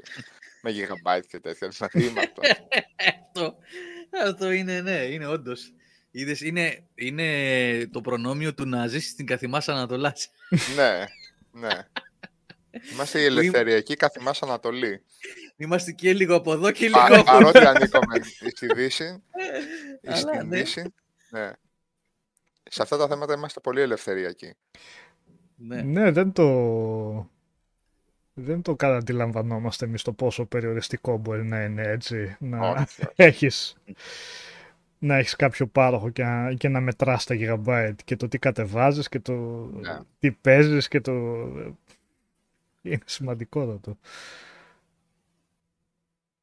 Ε, αλλά πάει Ωραία, εκεί αλλού η συζήτηση για το, για το streaming, έτσι. Ε, τώρα- Αυτό που λέει ο Νίκος, Καμπι- ε, Νίκος Καμπιτάκης εδώ, πάντως από τη στιγμή λέει, που για να φτιάξει PC είναι αδύνατον πλέον, προφανώς εννοείς, αναφέρεται στις τιμές των components, Μμ. ίσως είναι μια λύση έστω και προσωρινά. Αυτό πώς το βλέπετε; Όχι, τι προσωρινή λύση είναι αυτό, ρε παιδιά. Προσωρινή λύση είναι να βγάλεις την μπακατέλα που έχεις, ας πούμε, με Ναι. τε- το τετραπύρινο και να παίξεις παλιά παιχνίδια. Τι προσωρινή λύση. Δεν είναι PC. Δεν, είναι- δεν, αντικα, δεν μπορεί να αντικαταστήσει αυτό το μηχάνημα ένα PC. Ναι, έτσι, όχι. σε καμία των περιπτώσεων. Απλά είναι ένα φορητό μηχάνημα που μπορεί να παίξει βιβλιοθήκη του Steam. Τώρα το πόσο θα, καλά θα μπορεί να το κάνει, το πώς, το πώς θα συνεχίσει να το κάνει είναι ένα άλλο θέμα. Αλλά δεν είναι PC. Δεν μπορούμε να το συγκρίνουμε με, με το PC. Όχι. Ε, ογκοχρέωση έχουν και στην Αμερική PC Lover. Ε, αναλόγως με την πολιτεία και το πρόγραμμα από ό,τι έχω καταλάβει. Ε, παίζει αυτό και στον Καναδά και στην Αμερική. Ε, Υπάρχει. ογκοχρέωση είχαμε και εμείς στο Κουβέιτ, Γιώργο. Ε, έπαιρνα κάθε μήνα, είχα ένα τεραμπάιτ δεδομένου. Γύρωνα, μόνο για να είμαι σίγουρος ότι θα μου φτάνουν. Ναι. Ναι, ο Τζόναθαν έχει Τζόναθαν δίκιο. λέει, ε, Ναι, δεν συμφωνώ ναι. ακριβώς, γιατί κάνεις πολύ άλλα πράγματα. Τώρα η ογκοχρέωση στα κινητά με την ογκοχρέωση στον Μια, υπολογιστή. μια ιδέα να πάρεις. μόνο. Ναι, μια, ναι, οκ. ναι. Μια ιδέα για τον περιορισμό αυτό, ναι. Όχι ότι... Πάντως, σου ρε κάνει. παιδιά, ακόμα και η εγκοχρέωση στα κινητά, όσο αυξήθηκε ο ανταγωνισμός, εντάξει, στην αρχή σκίζανε οι τύποι, έτσι. Μμμ. Δηλαδή, έτρεμε το φιλοκάρδι σου, μην ξεπεράσει τα μεγαμπάιτ και Ναι, σου ναι. φύγουν κανένα 8-9 ευρώ, ας πούμε, και ψάχνεις κάρτα. Ε, αυτή τη στιγμή έχει τόσα κολπάκια, τόσα δωράκια, τόσα προγράμματα, τόσα πρόμο σκηνικά, που όταν, όταν είναι, είναι, αν είναι να κάνεις τη δουλειά σου, την κάνεις τη δουλειά σου. Να σας πω τις διαφημίσεις για το 5G, αυτά τα τέτοια τα έχετε δει. Εγώ στο ραδιόφωνο ακούω κάποια πράγματα γιατί δεν βλέπω τηλεόραση. Γιατί- αλλά υποθέτω το- ότι Τα... Τις έχετε δει τις διαφημίσεις αυτές για το 5G. Έχω δει τις Που λέει διαφημίσεις- ότι θα γίνουμε καλύτεροι, θα έχουμε καλύτερους φοιτητές, θα Ναι, συμπεριφερόμαστε καλύτερους καλύτερα γιατρούς. στον δρόμο, Θα είναι καλύτερους στη Σαντορίνη, γιατρούς λέει και τέτοια. κάποιος, και θα μπορεί να, ένας γιατρός να κοιτάει τον ασθενή που θα είναι μακριά. Ε, Όλα λιμένα τα προβλήματα θα είναι με το 5G. Ναι, δηλα- δηλαδή λέω ρε παιδί μου, ε, σε... είναι φοβερό να, να ξεκινάς να στήσεις κάτι και να λες ότι τ- τώρα απευθύνομαι ας πούμε σε σαλαμάντρες, δεν απευθύνομαι σε ανθρώπους. δηλαδή ε, Εδώ και να του χρόνια. σφίξεις έτσι το νομίζω χέρι ότι- του, του γενικού του έμπνευση και να του πεις μπράβο ρε μαλάκα μας ισοπαίδωσες τώρα. Που θέλουμε, κατάλαβες Γιώργο, γιατί ε, θα, θα είναι εύκολο πλέον να κινηθεί ένας ανάπηρος επειδή θα έχει 5G. Ναι, ρε. Θα είναι πανεύκολο. Ότι γιατί θα έχει πετύχει ράμπες στον παντού, δρόμο του ο ανάπηρος ε, παρκαρισμένα περίπου, αυτοκίνητα στη- περίπου στα 6.000 πυθίκους ας πούμε, που θα του κάνουν τη ζωή δύσκολη παντού, Ναι, ναι. Θα λυθεί από το 5G προφανώς. ναι ρε. Το Οι 5G θα φοιτητές ανοίγει μας θα δρόμο γίνουν μπροστά του, καθήκτεροι από το 5G, όχι επειδή έχουμε ισοπεδώσει τα πανεπιστήμια, τα έχουμε διαλύσει με υποχρηματοδότηση και με τα πάντα. Κατάλαβες; Το 5G όμως θα το κάνει. Και η Ε, ιατρική θα εξασκηθεί καλύτερα με το 5G σε μια τηλεϊατρική operation, ας πούμε, στη Σαντορίνη ή στη Γκίθνο. Αλλά αυτό δεν θα μπορούσε να επιτευχθεί με το να έχει κανένα κέντρο υγείας εκεί πέρα με 5-6 γιατρούς. Σε τι, σε τι νομίζουν ρε γάματα ότι απευθύνονται, σε ποιους; Ε, προφανώς στο ε, ένα της χιλής που θα τα δει αυτά και θα εξοργιστεί σαν εμένα, ας πούμε, εντάξει, δεν φορά. Ε, ειδικά σε ό,τι αφορά τις διαφημίσεις που παίζουν το τελευταίο διάστημα, αυτές τις πολύ ωραίες corporate που κάποιοι τύποι κλεισμένοι σε κάποιο γραφείο νομίζουν ότι έχουν πιάσει τον παλμό ε, της εποχής και Ε, ρε. γράφουνε, και λέ- γράφουνε, μάλλον λένε, δεν ξέρω διαφημιστικές θα κάνουν, δεν ξέρω ποιος είναι υπεύθυνος για αυτά τα πράγματα, είναι διαφημιστικές υποθέτω, αλλά παίρνουν την έγκριση αυτών που είναι από πάνω, που δείχνουν, ξέρεις, αυτά τα, την πράσινη Ελλάδα, Ναι. Τώρα που βγήκαμε, τώρα που ξεπεράσαμε Ε, όλοι μαζί. όλοι Βγάλ' το, ρε, μαζί. ε, ναι, ε, ε. Με τελική έκρηση, βγάλ το φίλε γαμάι. Βγάλ το, βγάλ το, φοβερό, βγάλ το. Δώσ' το, δώσ' το, δώσ' το. Φοβερό είναι. Εγώ, 100.000 δίσκοι. Ε, έκλαιγα από τα Λεκτούκας. γέλια πραγματικά όταν ε, γε- αυτές, αυτές πρέπει να παίξαν κανένα δύο-τρεις μέρες, όχι παραπάνω. Ε, ε, όταν έκλεισε το deal, ε, μεταβιβάστηκε το μεγαλύτερο οικόπεδο στην Ευρώπη σε ιδιωτική εταιρεία και βγήκανε για δύο-τρεις μέρες ετε- ε, διαφημίσεις της ιδιωτικής αυτής εταιρείας και έδειχνε τα πλάνα για το ελληνικό ρε παιδί μου. Α, ναι. Ε, στη μελέτη περιβάλλοντος της δεκαετίας του 80 κάτι ενότητες που έδειχναν τα φουτουριστικά τέτοια η πόλη που ζει η Μαρία ή η πόλη που θα ζει ο Κωστάκης στο μέλλον και ήμασταν εμείς οι πιτσιρικάδες και λέγαμε πού σκατά είναι αυτά τα πράγματα. με επτάμενα με αυτοκίνητα. κανένα γυάλινο κτίριο, με, κα... με τους ίδιους δρόμους κτλ. Εκείνα είχαν καλύτερη αισθητική από την α, διαφήμισή τους. Πω πω ρε φίλε, σε- είναι ένα Ναι, θέμα ρε είναι- παιδί μου η, η έξυπνη διαφήμιση, ακόμα και αυτή που σε, σε κοροϊδεύει λίγο, γιατί εντάξει η φύση της διαφήμισης είναι μάλλον να σε κοροϊδεύει, έτσι δεν βγήκε καμιά διαφήμιση να πάρει ε, πες το βραβείο ειλικρίνειας. Είναι ένα θέμα αυτό και άλλο η διαφήμιση που σε θεωρεί αμφίβιο. Ναι. Και δυστυχώς οι 9 στις 10 διαφημίσεις που υπάρχουν αυτή τη στιγμή στην τηλεόραση, είτε είναι από τράπεζες, είτε είναι από κατασκευαστικές, είτε είναι από εταιρείες, από παρόχους, δεν ξέρω τι, οτιδήποτε άλλο. ε, Ναι, πράσινες ενέργειες, κίτρινες Ναι, ενέργειες, κόκκινες. είναι- τώρα, τώρα που το ξεπεράσαμε όλοι μαζί, τώρα που είμαστε αγαπημένοι, ο αγαπημένος λαός είναι αυτός, ξέρετε, παιδιά. Είμαστε αγαπημένοι όλοι. Δεν είναι απολύτως διχασμένη η Ελλάδα αυτή τη στιγμή για χίλιους δύο λόγους. Σε ε, κλίμα εμφυλίου σχεδόν. Είμαστε αγαπημένοι και το ξεπεράσαμε όλοι μαζί και όλα είναι τέλεια και πάμε μπροστά όλοι μαζί τώρα. Για να μην πω για τις διαφημίσεις που παρακολου... παρακολούθησα, αποφάσισα γιατί δεν παρακολουθώ πολύ ποδόσφαιρο, αλλά τους τελευταίους τρει-τέσσερι αγώνες ήθελα να τους δω του γύρω. Και βλέπω. Κάνει ο άλλος διαφήμιση ε, Λέβητες και, και μιλάει για ποδόσφαιρο. Βάλε γκολ με Λέβητες. Αυτό, παιδιά, ποτέ δεν το κατάλαβα, έτσι. Είναι εντελώς άλλο πράγμα από αυτό που συζητάμε μέχρι τώρα.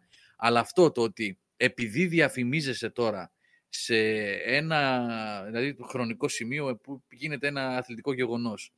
Πρέπει ακόμα και το πιο άσχετο πράγμα να, είναι, κα- να έχει κάτι, ένα, πο- κάτι ποδοσφαιρικό μέσα. Διαφημίζει λέβητες και καυστήρες ο άλλος και φυσικό αερίο ξέρω εγώ, και το ένα και το άλλο. Και λέει, μιλάει για μπάλα.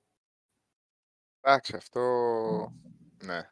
Εντάξει. Α, ναι, όντως, άλλο πεδίο αυτό. Αυτό έχει να κάνει με το περιεχόμενο. Και το... Ναι, εντάξει. Όλες οι διαφημίσεις ήταν για σκεπτικό. μπάλα, ναι. Το που χτυπάει, ρε Σκοράρεις με, παιδί μου, τη- ναι. με το αυτοκίνητο, σκοράρεις με το, με το Λέβιτα, σκοράρεις με τα αλουμίνια.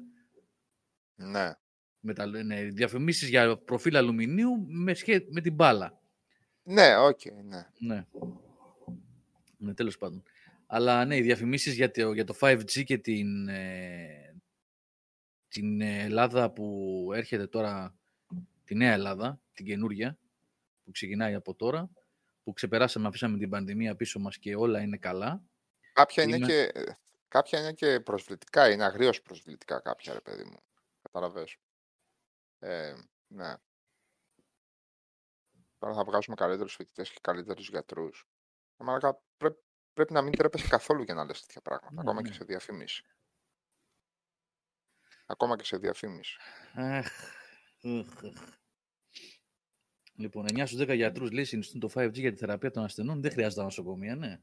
5G. Όχι. Τώρα που κάναμε και το εμβόλιο και το πήραμε το τσιπάκι, δεν χρειάζεται τίποτα άλλο. Νομίζω έχει, Θα έχουμε νανομη- updates αυτόματα. έχει, ναι, Θα- έχει θα στέλνουν νανομηχανές updates, μέσα, Ναι, συνδέονται 5G, κάνουν updates θα μας κατευθείαν. κάνουν update κατευθείαν, Ναι. firmware, καινούριο. Ναι, οπότε μόλις που βγει η επόμενη μετάλλαξη, κάνει update το εμβόλιο και δεν χρειαζόμαστε άλλη δόση. Είμαστε ok.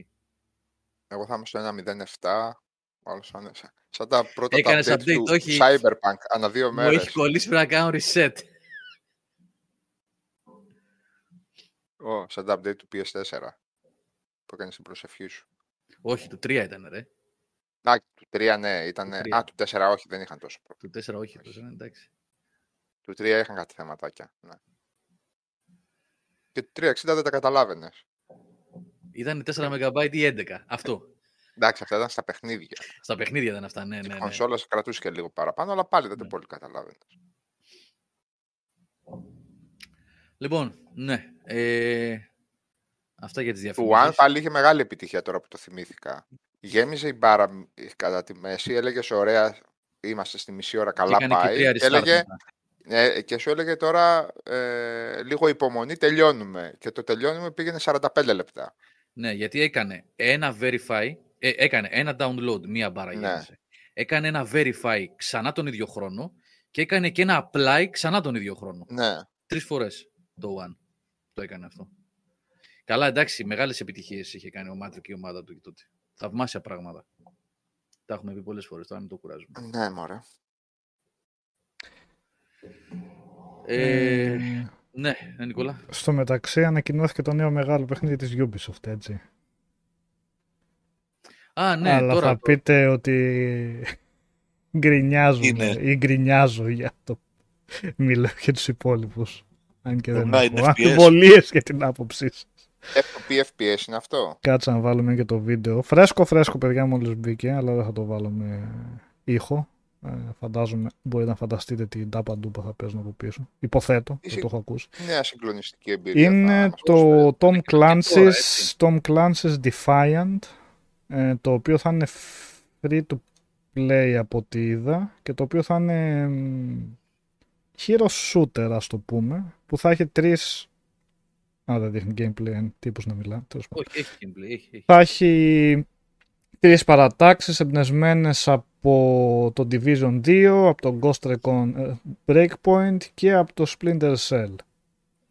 Πρώτο προσώπου από ό,τι είδα, δεν ξέρω τώρα αν θα έχει κανένα με τρίτο προσώπου καμία τέτοια διαφορά. Εν πάση Πάλι περιπτώσει, κυνηγούνται και αυτό, πυροβολιούνται. FPS που, ναι, competitive προφανώς. Για να είναι free to play καταλαβαίνω ότι δεν θα έχει μάλλον single player campaign κάτι τέτοιο. Ε, Ε, δεν άμα νομίζω είναι να υπάρχει hero- και λόγος. Ναι. Hero shooter, ναι, εντάξει. Ναι. Και θα είναι 6 εναντίον 6 οι μάχες. Ε, ημερομηνία δεν είμαι σίγουρος, θα δούμε στο τέλος του βίντεο προφανώς θα βγάλαμε υπάρχει. Ε, Πάντως, γιατί τώρα Tom και εγώ το βλέπω Clancy- πρώτη φορά, έτσι το κατέβασα τώρα βγήκε το Λάντσι, βίντεο. αλλά βλέπω ροζουλίνια και μοβάκια και τα λοιπά, έτσι σε σημεία, ε. Γιατί πρέπει να πάρουμε και το κοινό του Fortnite, μην το χάσουμε, και του Overwatch. Οπότε ήταν... Ε... Α, έχει και τέταρτη, δεν ξέρω τι είναι η τέταρτη παράταξη που δείχνει εκεί. Νομίζω και αυτή από το Division είναι. Ε, Ε, σε Είχαν νομίζω βγει είναι- φήμες για αυτά. Ε, μία στις τόσες φήμες βγαίνουν σωστές. Περιμέναμε στην ε3 ότι θα το δείχναμε. Το είπαμε είναι το πρώην quarantine και κανένα. Τι; Όχι, όχι, το πρώην Ποιο; quarantine είναι το extraction. Α, Το οποίο extra- έφαγε Άλλο είναι delay. εκείνο. Ναι, άλλο πράγμα. Α, Εκείνο είναι για το εντάξει, Rainbow το- Six. ε, και Ναι, άλλο το είναι είδου. Είναι PvE εκείνο. Ε, παρόμοιο Βέβαια, με το παρεξηγείται. GTFO. Ναι. Α, δεν είμαι απόλυτα άσχετος είμαι επί του είδους. Ναι, το, το Riders Republic πήρε καθυστέρηση για λίγες ε, εβδομάδες, νομίζω μέρες, εβδομάδες, εβδομάδες αν θυμάμαι καλά. Και το Extraction, αυτό που λεγόταν Quarantine παλιότερα και το αλλάξανε για ευνόητους λόγους, ε, πήγε για 2022, έφαγε μεγάλο delay.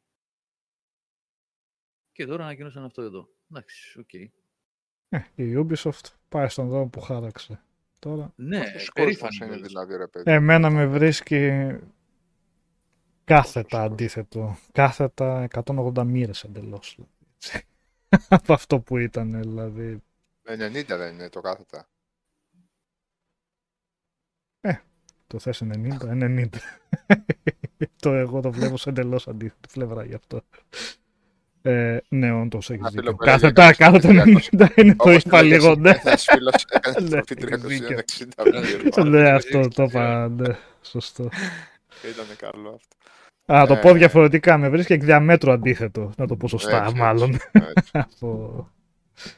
Και εδώ είναι σωστό οι 180 μοίρες. Αλλά ναι, ε, βγάζει λεφτά προφανώς και θα συνεχίζει να βγάζει. Εμένα δεν με χαροποιεί καθόλου αυτό και βλέπω με κάθε νέα της κυκλοφορία όλο, όλο και περισσότερο να απομακρύνεται από την πιθανότητα, έστω μία μικρή πιθανότητα να γυρίσει, να, να, κα- όχι να γυρίσει, να πει ότι ναι, βγάζουμε όλα αυτά τα, αυτού του στυλ τα παιχνίδια και το Assassin's Creed που αυτό θα πάει να το κάνει. Ε, με το πώς το είπαν το σύμπαν που ανακοινώσανε. Ο- Ε, το Ακόμα Infinity, και έτσι, αυτό- Assassin's Creed Infinity. Ναι, ακόμα και αυτό Ναι. που ήταν single player, ακόμα και αυτό δείχνει ότι θα πάει σε κάτι τέτοιο πλήρως πλέον. Όχι ότι δεν είχε ήδη αυτή τη φόρμα ε, στα παιχνίδια τους. Ε, Δεν πειράζει μωρέ, έτσι θα το κάνω και να Δεν το χαίρομαι. πειράζει, ναι, Άντε, τι να εντάξει. πειράζει. Ε, Έτσι κι αλλιώς εμείς το έχουμε πάρει Άντε. απόφαση εδώ και χρόνια ότι αυτό είναι. Γιατί Τι, δεν τι να ξέρω, μας δεν πειράξει άκουσα πλέον. να Όσο πω. μας πείραξε, μας πείραξε.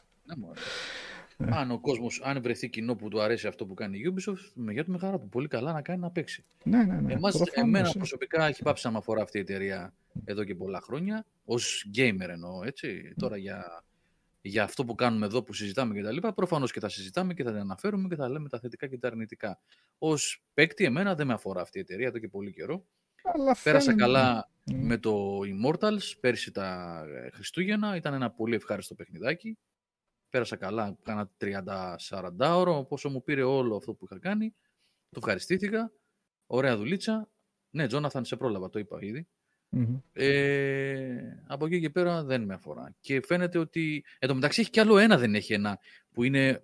Δεν είναι σαν αυτό βεβαίως, γιατί είναι μεγάλο λάθος και άσχετος είναι να λες ότι επειδή είναι online όλα ίδια. Αυτό είναι hero shooter, είπαμε. Υπάρχει ένα που είναι Battle ε, Royale, ένα άλλο που είχε βγάλει. Πώς το λένε, ρε παιδιά; Ναι, υπάρχει ακόμα αυτό. Γιατί να μην Δεν υπάρχει; θα το πει κάποιος στο chat και πά, δεν Ναι. θυμάμαι κι εγώ. Κάποιο γενικώς generic παίζει πάρα τίτλο θα πολύ. έχει κι αυτό. ναι, ναι, ναι. δεν θυμάμαι πώς λέγεται. Ε, γενικά κινούνται σε ένα τέτοιο Free πλαίσιο. to play και εκείνο, έτσι. Ναι. Αρχίζει και βγάζει παιχνίδια τώρα, ε, ό,τι πιάσει στην αγορά τώρα επειδή πιάνουν αυτά. Θα βγάλει και το Skull and Bones κάποια στιγμή που το έχουν μάλλον, του έχουν αλλάξει μάλλον τα φώτα ε, για να το κυκλοφορήσουν κάποια στιγμή. Ε, Εντάξει.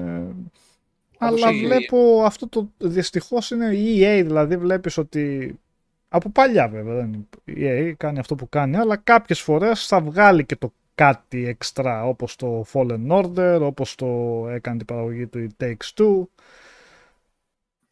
Εμένα, εγώ δυστυχώς βλέπω ότι η Ubisoft δεν, Hyperscape. δεν θα μπει κα... Πώς; Hyperscape. Hyperscape. Escape, καλά. Hypescape, ναι. Η Ubisoft πλέον ούτε καν αυτό, δηλαδή ένα Prince of Persia το οποίο remake βέβαια, τι άλλο.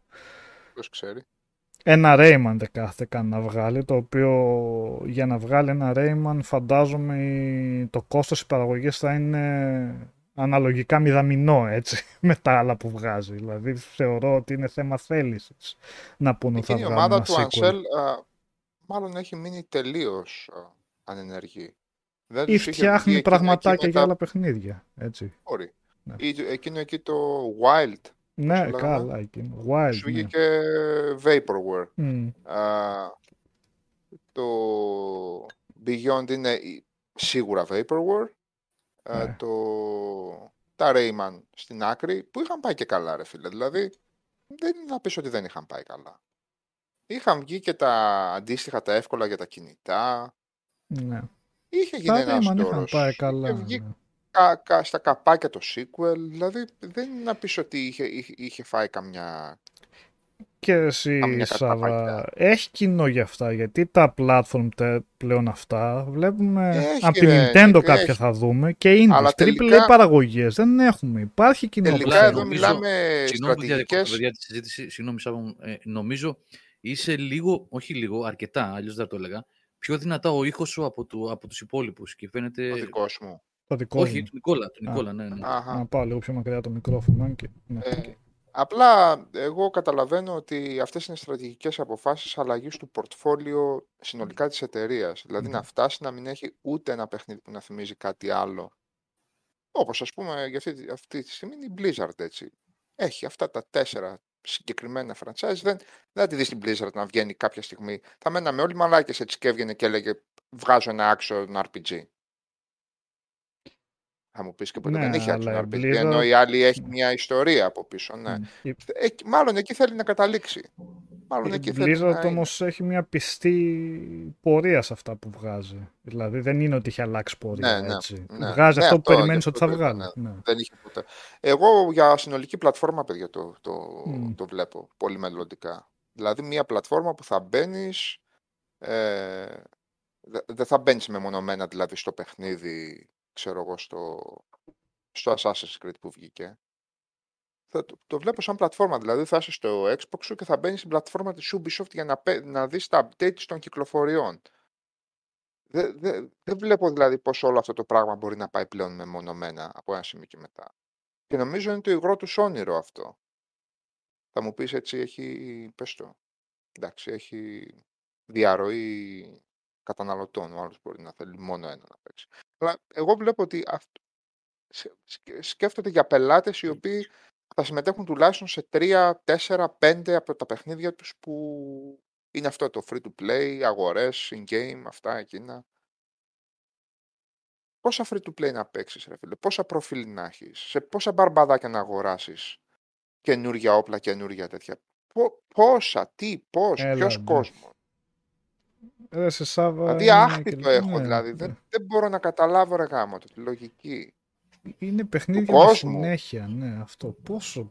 Δεν είναι το, Εγώ θα- το Dead θα Space, ήθελα το να- Bioshock το ένα αρχή, μέση, Ναι. τέλος. Τα έχουμε να ξαναπεί. μας αυτά. γράψουν και τα Ναι. παιδιά, να σου πω κάτι. Γιατί πρέπει να το δούμε και από την πλευρά αυτών που παίζουν αυτά τα παιχνίδια. Μμ. Ε, δηλαδή, αν από τα παιδιά που μας ακούνε κάποιοι τώρα ασχολούνται με τέτοιου είδους παιχνίδια, θα να μας πούνε αν τι προφίλ έχουν σε αυτό το πράγμα. Δηλαδή, όταν παίζεις ένα τέτοιο παιχνίδι, είσαι dedicated gamer και μένεις εκεί και απλά πας και δοκιμάζεις κάτι άλλο να δεις περί τίνος πρόκειται και ακόμα και αν είναι καλό και σ' αρέσει τελικά, επιστρέφεις σε αυτό στο οποίο έχεις επενδύσει χρόνο. Γιατί το λέω για παράδειγμα, γιατί είδα τώρα κάποια στιγμή τον Πάνο, τον, τον φίλο μας, τον Αρπάνο, που ήταν, είναι στο chat, ο οποίος είναι ένας άνθρωπος ο οποίος είχε επενδύσει στο Destiny χρόνια τώρα. Δεν ξέρω αν παίζει αυτή τη στιγμή, αν έχει σταματήσει ή όχι. Έχουμε να μιλήσουμε καιρό. Αλλά θέλω, να- θα ήθελα να ξέρω αυτοί οι άνθρωποι που παίζουν αυτά τα παιχνίδια. Οι, οι φίλοι μας, οι γνωστοί μας, γιατί δεν είναι κάποιοι άλλοι άνθρωποι, κάποιοι άσχετοι. Έτσι, είναι γούστα τι κατηγορίες παιχνιδιών παίζει ο, ο καθένας. Τα παιδιά αυτά που παίζουν. Ε, γυρίζουν από το ένα στο άλλο, παίζουν τρία-τέσσερα μαζί από αυτά τα παιχνίδια. Ή εστιάζουν σε ένα, όπως κάνουν ας πούμε, οι περισσότεροι πιτσιρικάδες με το Fortnite και το Minecraft, και επενδύουν εκεί. Και επενδύουν και χρονικά, έτσι, ε, και χρηματικά, έτσι, σε αγορές in-game πραγμάτων και λοιπά, από εδώ και από εκεί, για να είναι την παρέα τους με τα ίδια χρώματα, με τα ίδια ρουχαλάκια και πάει λέγοντας. Ναι, Γιώργο, εντάξει, το ξέρω ότι οι περισσότεροι από αυτοί από εσάς που ακούτε δεν είναι αυτοί αυτού του είδους, αλλά υπάρχουν όμως και πολλά παιδιά, έτσι. Και εγώ έπαιζα Destiny για ένα διάστημα. Έχω γράψει αρκετές ε, δεν είναι δεκάδες, είναι, είναι 200 και 300 ώρες στο, συνολικά, συνολικά σε όλα τα πράγματα που έχει να κάνει με τον Destiny. Γι' αυτό το λέω, γιατί ξέρω και παιδιά που έχουμε μιλήσει και έχουμε παίξει και μαζί. Αλλά θα ήταν καλύτερο να τα Ξέρω, ρε πούμε παιδί μου. από αυτούς. Ναι. Δεν ξέρω. Γιατί είναι πάρα Προφανώς πολλά είναι πλέον τα παιχνίδια. Πάρα, πάρα πολύ ο Είναι κόσμος. πάρα πολύ. Ναι, είναι και πάρα πολύ ο κόσμος. Ναι. Είναι και πολύ ο κόσμος. Ναι. Όχι, Chris Black, δεν λέω αν βαρεθεί ένα παιχνίδι. Δεν είπα αυτό. Δεν είπα αυτό. Ο Chris Black λέει εξαρτάται από το παιχνίδι. Το Warframe το παίζω 6 χρόνια και έχει ακόμα να δώσει. Δεν λέω αυτό. Λέω ότι αν ακριβώς εσύ έχεις επενδύσει επάνω στο Warframe θα, και αφιερώνεις ας πούμε, ξέρω εγώ, ας πούμε 5-10 ώρες την εβδομάδα, 15, αν ένας παίκτης του συγκεκριμένου προφίλ όπως εσύ που επενδύεις χρόνια στο Warframe ή χρόνια στο Destiny ή χρόνια στο Overwatch, παίζεις παράλληλα και ένα δεύτερο και ένα τρίτο παιχνίδι. Παίζεις και Fortnite. Παίζεις ας πούμε, ξέρω εγώ, και Apex Legends. Αυτό θα ήθελα να το δω σαν προφίλ παικτών, αν όντως ισχύει. Ή αν τα παιδιά αυτά είναι dedicated. Αποφασίζουν να παίξουν ένα παιχνίδι, βρίσκουν την παρέα τους εκεί, δημιουργούν το κλάν τους και πάνε εκεί. Για να δούμε και πόσο νόημα έχει να κατακλείσεται η αγορά με κλόνους των ίδιων παιχνιδιών έτσι τελικά. Γιατί αυτή τη στιγμή έχουμε ένα Warframe που σκίζει, έχουμε ένα Overwatch που σκίζει, ένα Apex Legends και το Fortnite. Έχουμε και το Warzone βεβαίως, που εκεί και γίνεται χάμος στο Call of Duty. Δηλαδή, πολλά δεν είναι. Πολλά δεν είναι για να... Τέλος πάντων, θα ήθελα πολύ να το, να το ψάξω. και Να Πάντα το, υπάρχει να και το μάθω. κοινό που είναι σ- σε αυτό το στυλ στα κινητά. Έτσι. Μην το ξεχνάμε αυτό. Είναι πάρα πολλά τα παιχνίδια και είναι πάρα πολύ ο κόσμος που παίζει τέτοια. Ναι, ναι, ναι, ναι. Μπορεί να είναι ικανοποιημένοι και με μερικές δεκάδες χιλιάδες ε, ε, κοινούς τους, ε, κόσμους στο- στους σερβερς τους και να είναι ικανοποιημένοι. Αυτό είναι άλλο θέμα που λέει ο Τζόνι 88. Λέει: Εμένα τα νύψη μου παίζει Fortnite και Warzone και Apex Legends. Εκεί όμως κάπου δεν έχεις βρει πλέον ταβάνι.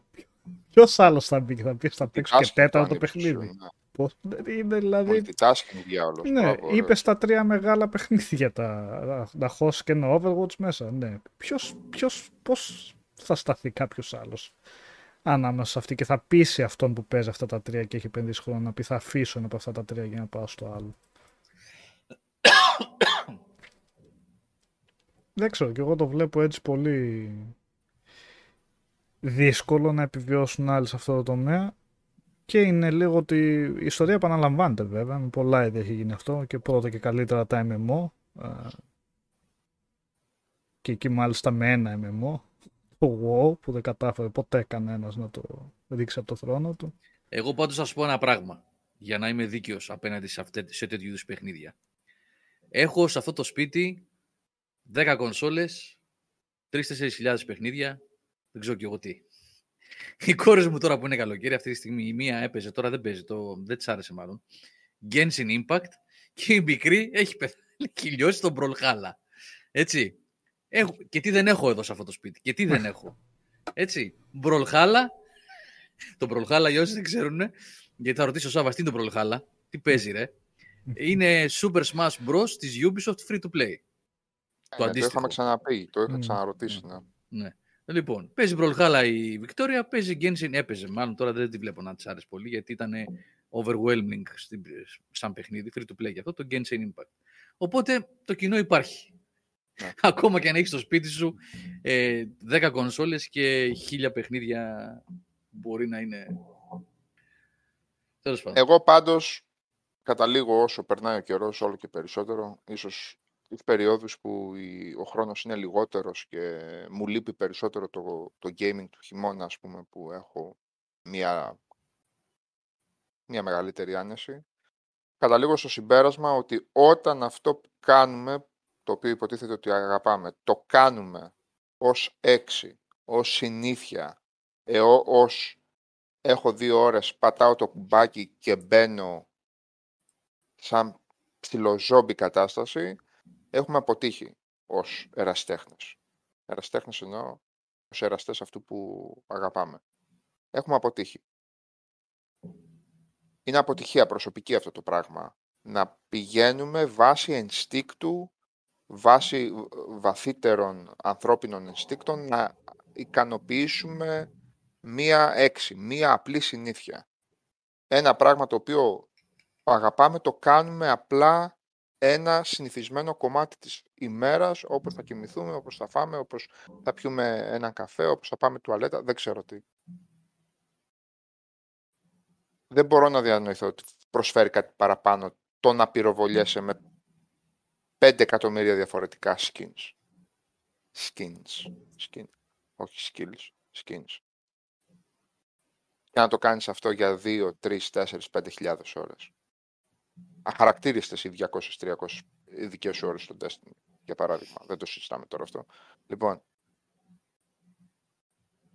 δεν ξέρω αν είναι κομμάτι μιας κρίσης μέσης ηλικίας που μπορεί να περνάω και να τα λέω αυτά τα πράγματα, αλλά μου φαίνεται αδιανόητο να σπαταλώ τέτοιο χρόνο. Αδιανόητο πλέον.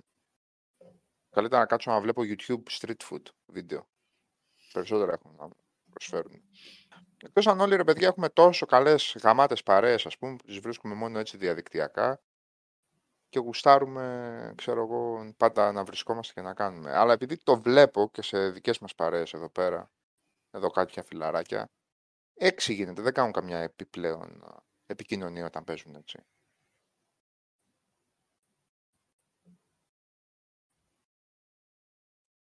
Ναι, ρε, ε, χρόνο. Ναι, λέει ότι θέλεις να παίξεις κάτι στα γρήγορα. Ναι, σύμφωνοι τώρα. Εγώ δεν θα κάτσω να κατακρίνω το, και το ελάχιστο το ας παίξω ένα ακόμα map στο Stronghold που το έκανα και εγώ κάποτε ας πούμε. Ε, τώρα εδώ μιλάμε για πλέον τις εταιρείες που κάθονται και σε ρουφάνε. Το αν εσύ έχεις μία γκάβλα να παίζεις mods που έλεγε ένα φιλαράκι πιο πάνω του Zero Hour ή ξέρω εγώ να παίξεις κάτι που σε ευχαριστεί λίγο ακόμα έτσι ένα platform παιχνιδάκι ή ένα τέ, τέτοια πράγματα μεμονωμένα σύμφωνοι. Τώρα εδώ μιλάμε για τεινώδεις μηχανισμούς που ναι. βγαίνουν για να σου ρουφήξουν τα δολάρια, ας πούμε, και τα ευρώ. Ε, ναι, όλοι δεν θα παίξουμε κάθε φορά το καινούριο. Δεν νομίζω να εννοεί αυτό ο Σάββας. Δηλαδή και το Mass Effect έχουμε παίξει όχι, και έχουμε ξαναπαίξει ξανά τα ναι, αλλά ναι, ναι, μιλάμε για, για, πεπερασ... για πεπερασμένες ώρες, έτσι. Όταν μιλάμε για, ναι, για το online. Μπορείς να βάλεις τελεία, ρε παιδί μου. Σε ναι. αυτά, εγώ πλέον καταλαβαίνω ότι δεν μπορείς να βάλεις τελεία. Αυτό, ναι. Δεν μπορείς να πεις, εντάξει, παιδιά, παιδιά, γενικά το κλείσα, βαρέθηκα, άστο, ok. Okay. Δεν το βλέπω αυτό το πράγμα. Και βλέπω κόσμο, αυτό εγώ που καταλαβαίνω επίσης, παρακαλώ αν κάνω λάθος ε, ελεύθερα, γιατί μπορεί να λέω και βλακίες αυτή τη στιγμή, που μπαίνοντας σε αυτό το τρυπάκι και πηδώντας από το Warzone στο Apex, από το Apex στο Fortnite, από το Fortnite στο Battlefield που θα βγει τώρα κτλ. Νομίζω ότι το 99% του gaming χρόνου του το δίνει σε τέτοια παιχνίδια και μόνο. Πλέον μιλάμε για κόσμο που δεν νομίζω ότι μπορούν εύκολα να ισορροπήσουν αυτό που εμείς ονομάζουμε παραδοσιακό gaming με αυτό που συμβαίνει αυτή τη στιγμή. Τουλάχιστον εμένα δεν μου βγαίνουν τα μαθηματικά. Ο Νίκος δεν ξέρω που έχει και μεταπτυχιακά, ας πούμε, στα μαθηματικά. Μήπως του βγαίνουν καλύτερα. Εμένα δεν μου βγαίνουν, ρε παιδί.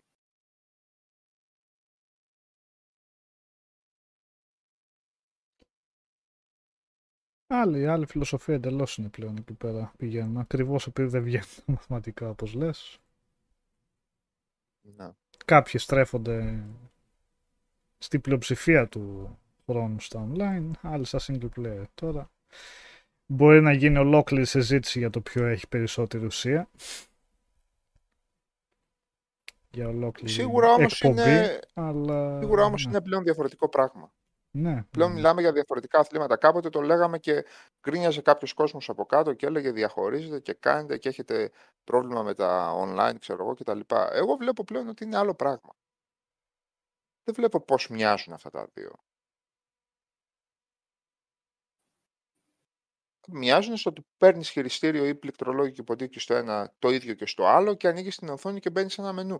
Δεν βλέπω από εκεί και πέρα πώς το ένα πράγμα από το απλό platformer το οποίο είναι hardcore platformer ή από το Dark Souls παιχνίδι ή από το single player RPG ή από το visual novel ή από το walking simulator πώς αυτό το πράγμα είναι ίδιο με το μπαίνουμε σε ένα hub και σε τρία λεπτά είμαστε μέσα και αρχίζουμε και σκοτωνόμαστε ένας με τον άλλον. Δεν το βλέπω αυτό το πράγμα. Θεωρώ ότι μιλάμε πλέον για άλλο άθλημα. 100%.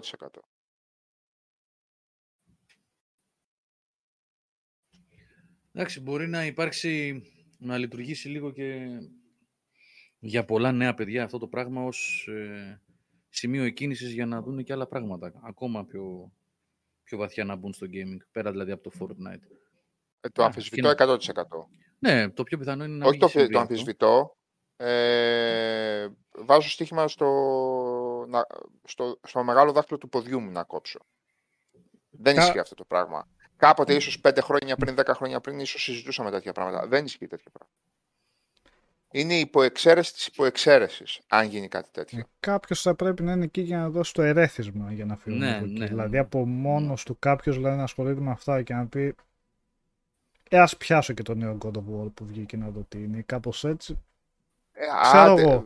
Είναι σαν Ένα να πεις God σε of War, μένα ε, φαντάζομαι. Ναι, ίσως εξαίρεση. Είναι σαν Όπως δεν Ναι, είσαι εγώ, εσύ Ας multiplayer πιάσω ένα τέτοιος που θα πεις, Warzone. Ναι, ναι, να δω που πώς θα είναι. παίξεις ένα τέτοιο, θα φας ξύλο και θα βγεις. Αυτό, Δεν- το έ- έπιασα, ναι. το έβγαλα, έπεσα, έπεσε ξύλο, Ναι. το βαρέθηκα. Ε, θα κάνω ένα Όχι. μήνες, αν όχι χρόνο. Για... Και αυτό επειδή από περιέργεια, επειδή λιώνω στα παιχνίδια και θέλω να φύγω Αποστολή γενικά, αυτών αλλά- των εταιριών και κομμάτι του μηχανισμού είναι να μην αφήσουν τους παίκτες τους ναι, να ασχοληθούν με σωστό κάτι και αυτό. άλλο. Ναι.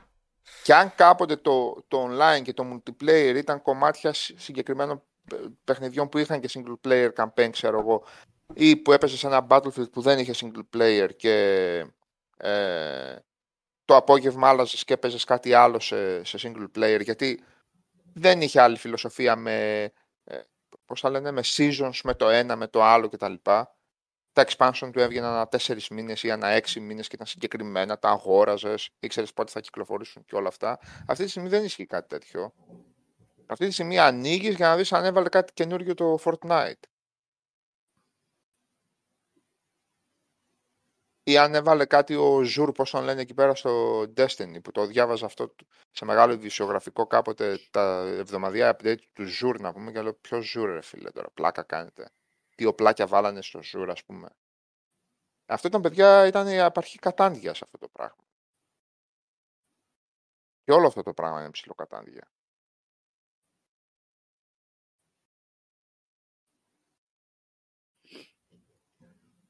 Εντάξει, τα έχουμε πει. Εμάς Ναι, δεν μωρέ, μας αφορά εντάξει. αυτό. α, ναι, Κάποτε έτσι κι ψηλό αλλιώς. κάναμε, θυμάσαι λίγο, κάναμε και 4-5 disclaimer. Πλέον δεν νιώθω, εγώ προσωπικά δεν νιώθω τέτοια ανάγκη γιατί έχω, έχω διαχωρίσει τις πραγματικότητες στο μυαλό μου.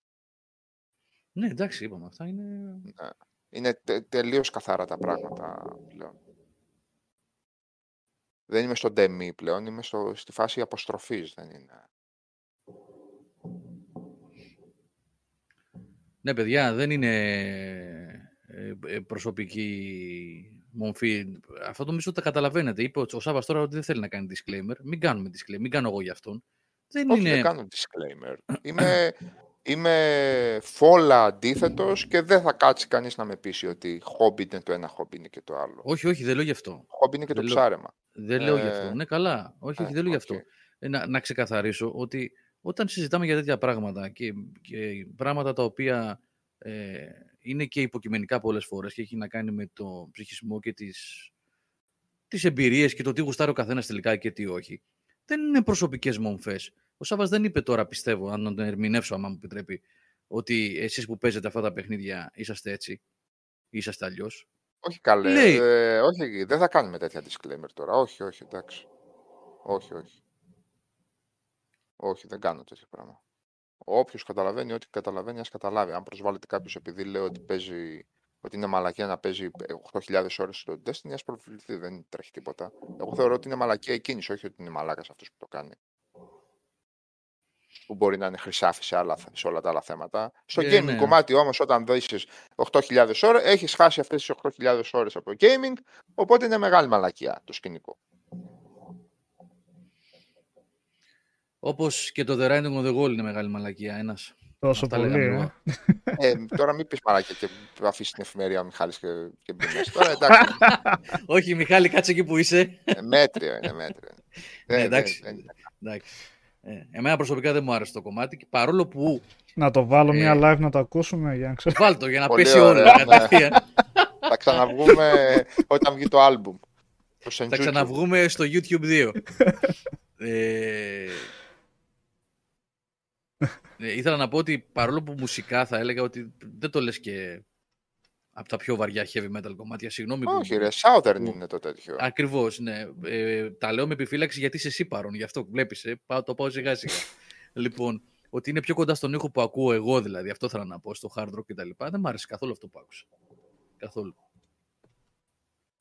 Δεν ξέρω τώρα, εντάξει. Βάλτο, βάλτο για να κλείσει το κανάλι τελείως μια και καλή. Τώρα, τώρα το ετοιμάζω να παίξει. ναι, χάθηκε και ο Βοσκόπουλος σήμερα. Η χρονιά πηγαίνει. Λουκούμι πηγαίνουν όλα. Ναι, ρε παιδιά, επειδή είπανε. Τι είχε το κομμάτι δηλαδή; Το riff είναι Southern, είναι σαν Κάιας ας πούμε. Σε, ή Molly Hatchet που λέει ο Πάνος, εννοείται. Ε, ε, το refrain είναι The writings on the wall, can you see the writings on the wall; Ξέρω εγώ τώρα αυτό. Αυτό είναι σαν demo από 13 χρόνους τώρα. Τι can you see the writings on the wall, ας πούμε. Τι είναι αυτό τώρα; Και έχει, εντάξει, έχει ένα ενδιαφέρον solo και όλο αυτό το animation από πίσω και την ιστορία που εντάξει, πρέπει να είσαι στο μυαλό του Bruce για να τα καταλάβεις αυτά. Και αγαπημένη το τέτοια animation των, ήταν των, ωραίο αυτό. εντάξει ρε παιδί μου, αλλά ε, δεν είναι μέρος του κομμάτιου του animation. Ναι, δεν ζούμε στην Anyway, εποχή οκ, του MTV, ναι. δεν... α, Να τα λέμε αυτά που έλεγε ένας φίλος. Ε, ναι. 3 Σεπτεμβρίου θα έχει το album. Anyway. Ναι, ε, ναι. Αυτό θα είναι το album που έβαλε ο Νίκος τώρα. Μμ. Το οποίο δεν το Senjutsu. βρίσκω με αγγλικό τίτλο για κάποιο λόγο. Ας που δεν θυμάμαι Όχι, πώς έτσι λέγεται. το λένε. Ναι, αλλά δεν το έχει με... Ναι, Έτσι το λένε. ναι, Κάτι ναι απλά το έχει tactical με τα strategy, ιαπωνικά. μόνο κάτι αυτό. τέτοια, ναι. Αυτός είναι και ο Eddie που ήταν ε, στο animation, έτσι. Ναι, εμφανίζεται, ναι. Που είναι, ναι. Ήταν πρόγευση, ναι. Εντάξει, τώρα τα τελευταία χρόνια ιδίως η Maiden είναι μια πολύ ωραία, τεράστια, καλωστημένη πρόμο και marketing μηχανή. Είναι φοβε- φοβερή μηχανή. Δεν το συζητάμε αυτό. Τα έχουν χειριστεί όλα. Αυτοί είναι συνεπείς, οι περιοδείες τους πάντα φοβερές, η απόδοσή τους πάρα πολύ καλή, χαρισματικοί άνθρωποι, δεν το συζητάμε. Αλλά, ναι, οκ. Τι λέει πάνω, θα είναι τελευταίο. Τελευταίο δεν λένε, θα είναι τι. Το άλλο. Α, δεν ξέρω ότι πάνω, μάλλον δεν θα είναι ξέρω. αυτό. Μάλιστα. Pictures on my wall, ναι, τον ε, Echo. Ναι. Στην παρουσίαση της EA θα κάνετε live. σε Ποια παρουσίαση έχει η EA. Τι έχει; Η EA θα κάνει live stream στην παρουσίαση της. Έχει Όχι. κάτι Γιώργο; Στο ναι, πρόγραμμα. κάτι έχει. Ή αυτό που ναι. λέγανε για reboot του Dead Space και τέτοια. Μμ. Ναι, αλλά δεν έχουν ανακοινώσει ημερομηνία. Ξέρω. Ή για φήμες μιλάμε. Α, αυτή Κάπου τη είδα ρε στιγμή παιδιά, Ότι είναι φημολογία είναι από το πράγμα. Ναι. νομίζω είχαν ανακοινώσει ότι... έχουν- Δεν είμαι σίγουρος ρε παιδιά, συγγνώμη, δεν το έχω... Δεν το παρακολούθησα, sorry γι' αυτό. Δεν ξέρω αν είναι επίσημο. Ή αν... ε, Θα το δούμε, θα το δούμε και αναλόγως στο τι ακριβώς είναι παιδιά θα δείτε. Άμα είναι θα, θα κάνουμε κάποιο live, αν, αν δούμε ότι αξίζει τον κόπο. Η Ubisoft έδειξε μόνο ένα τέτοιο. Ένα... Ε, hero shooter, είπαμε, Νικόλα, τι είναι. το- Ναι, ναι, έδειξε ένα Defiant. gameplay βίντεο με Ναι, το ναι, Defiant, Defiant. που θα συνδυάζει τα σύμπαντα, των χαρακτήρες μάλλον θα έχει από τα Division, ε, Ghost Recon Breakpoint και Splinter Cell. Τώρα το Breakpoint γιατί το έβαλε μέσα, μ, αποτυχημένο πρέπει να ήταν αυτό γενικά. Γιατί δεν είπε το Wildlands για παράδειγμα που ακόμα έχει περισσότερο κόσμο, δεν ξέρω, αλλά αυτοί ξέρουν. Μικρό το κακό. Ναι, Νικολάς μου κάτι έχει ακουστεί για reboot ή remake του Dead Space 1, αλλά κρατάω λίγο μικρό καλάθι για όλα αυτά, γιατί στο τέλος μπορεί να δούμε απλά κάνα remaster τριλογία σε πακέτο όπως έγινε με το Mass Effect και...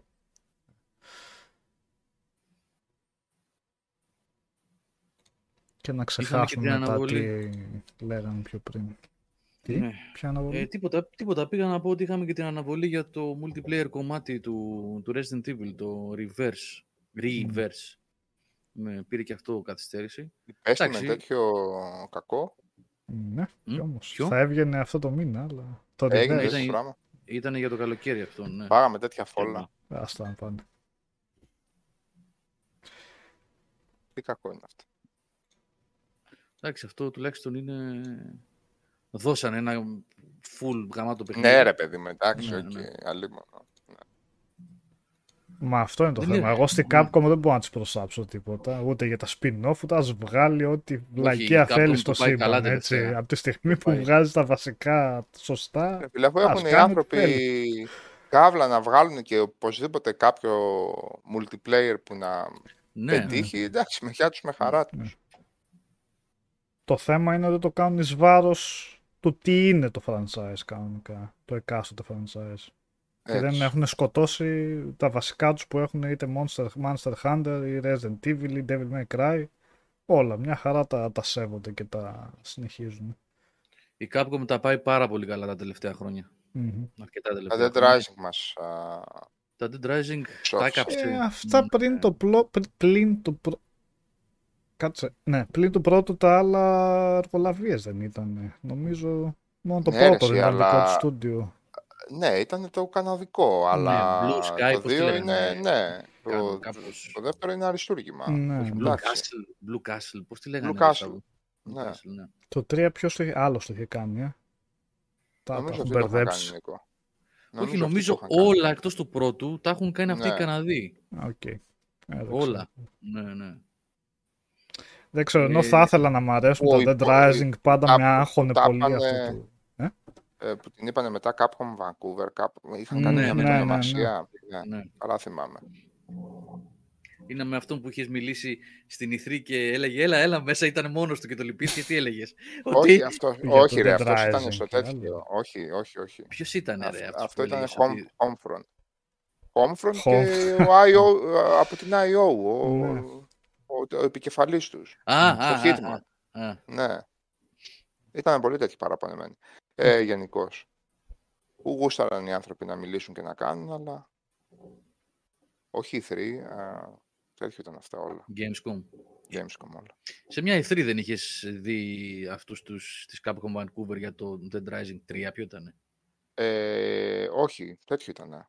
Και έπαιζα. Ένας Κινέζος ήταν, ε, που ήταν και ο lead designer νομίζω ή κάτι τέτοιο, που που τότε που έβγαινε το One σε Gamescom. Σε Gamescom το στο 3 πάρτι ήτανε. του, Α, στο Gamescom πάρτι ήταν. του Xbox. Με πολύ φαγητό και πολύ μπύρα.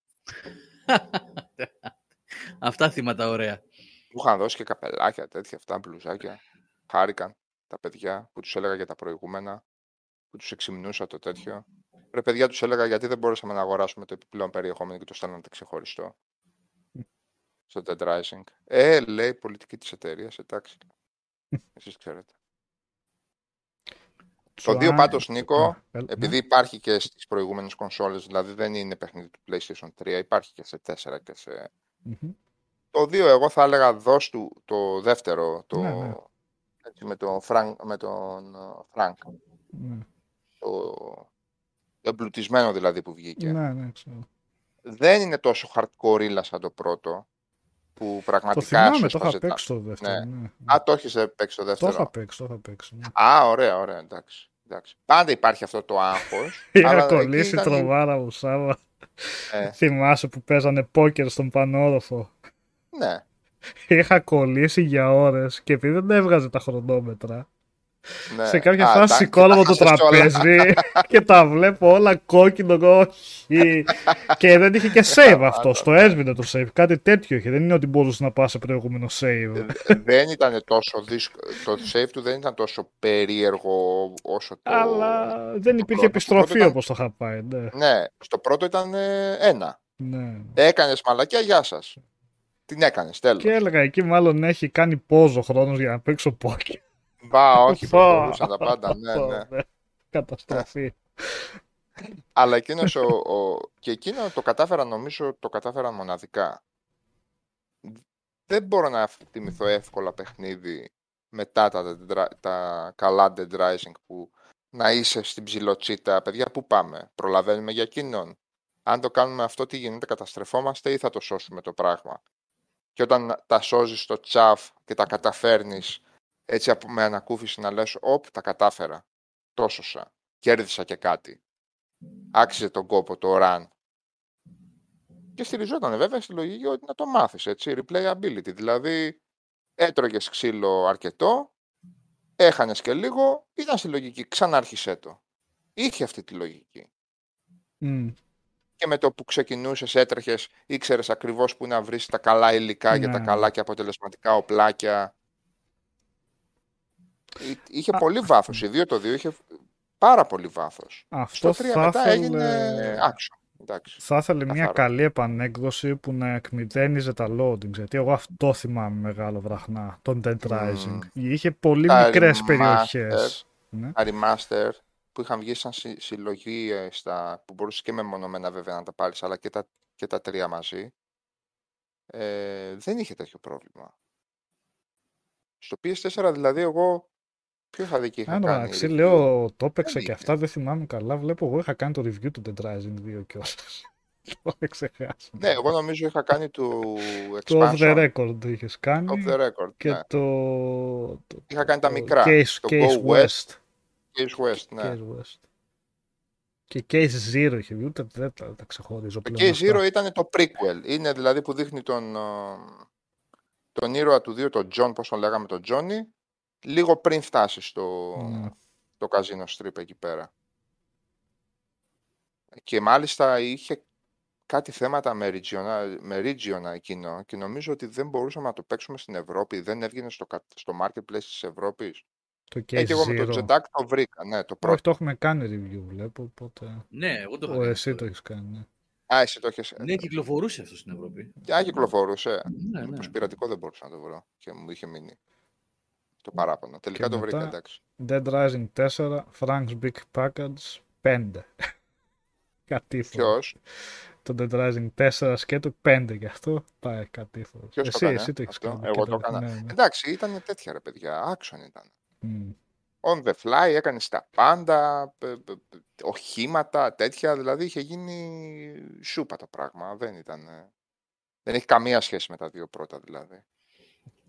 Ωραίους Ε, χαρτούλες, αυτό- αυτό αρκετό σκότωσε, γέλιο, αλλά ε, τίποτα ε, άλλο. Ναι. Ε, Αυτό το σκότωσε, νομίζω ότι τελείωσε εκεί πέρα. Αυτό ήταν. έχασε αυτό το Έχασε. χαρακτήρα Άμα, του το ναι, μοναδικό. Έκλεισε και το χάνει στούντιο λεφτά αυτό. του. Ναι.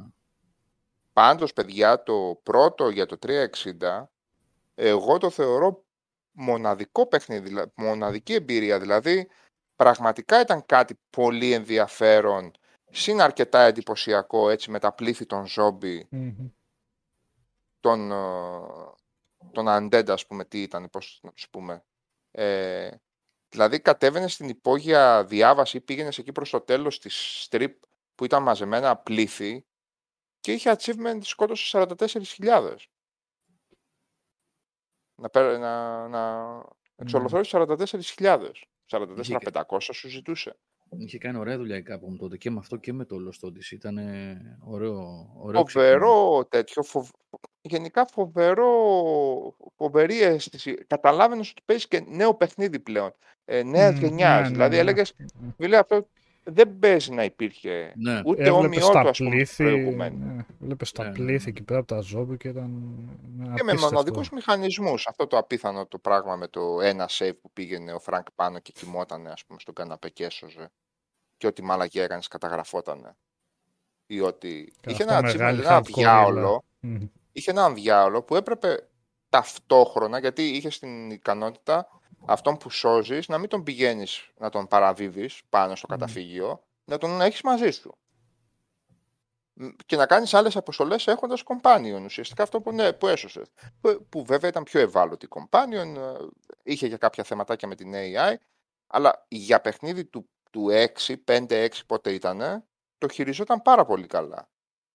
Ε, και είχε achievement, ε, Don, Ju- ε, Don Juan ήταν το achievement, το λέγανε. Να έχεις ταυτόχρονα 8 γυναίκες companions. Φρικαλέα δύσκολο.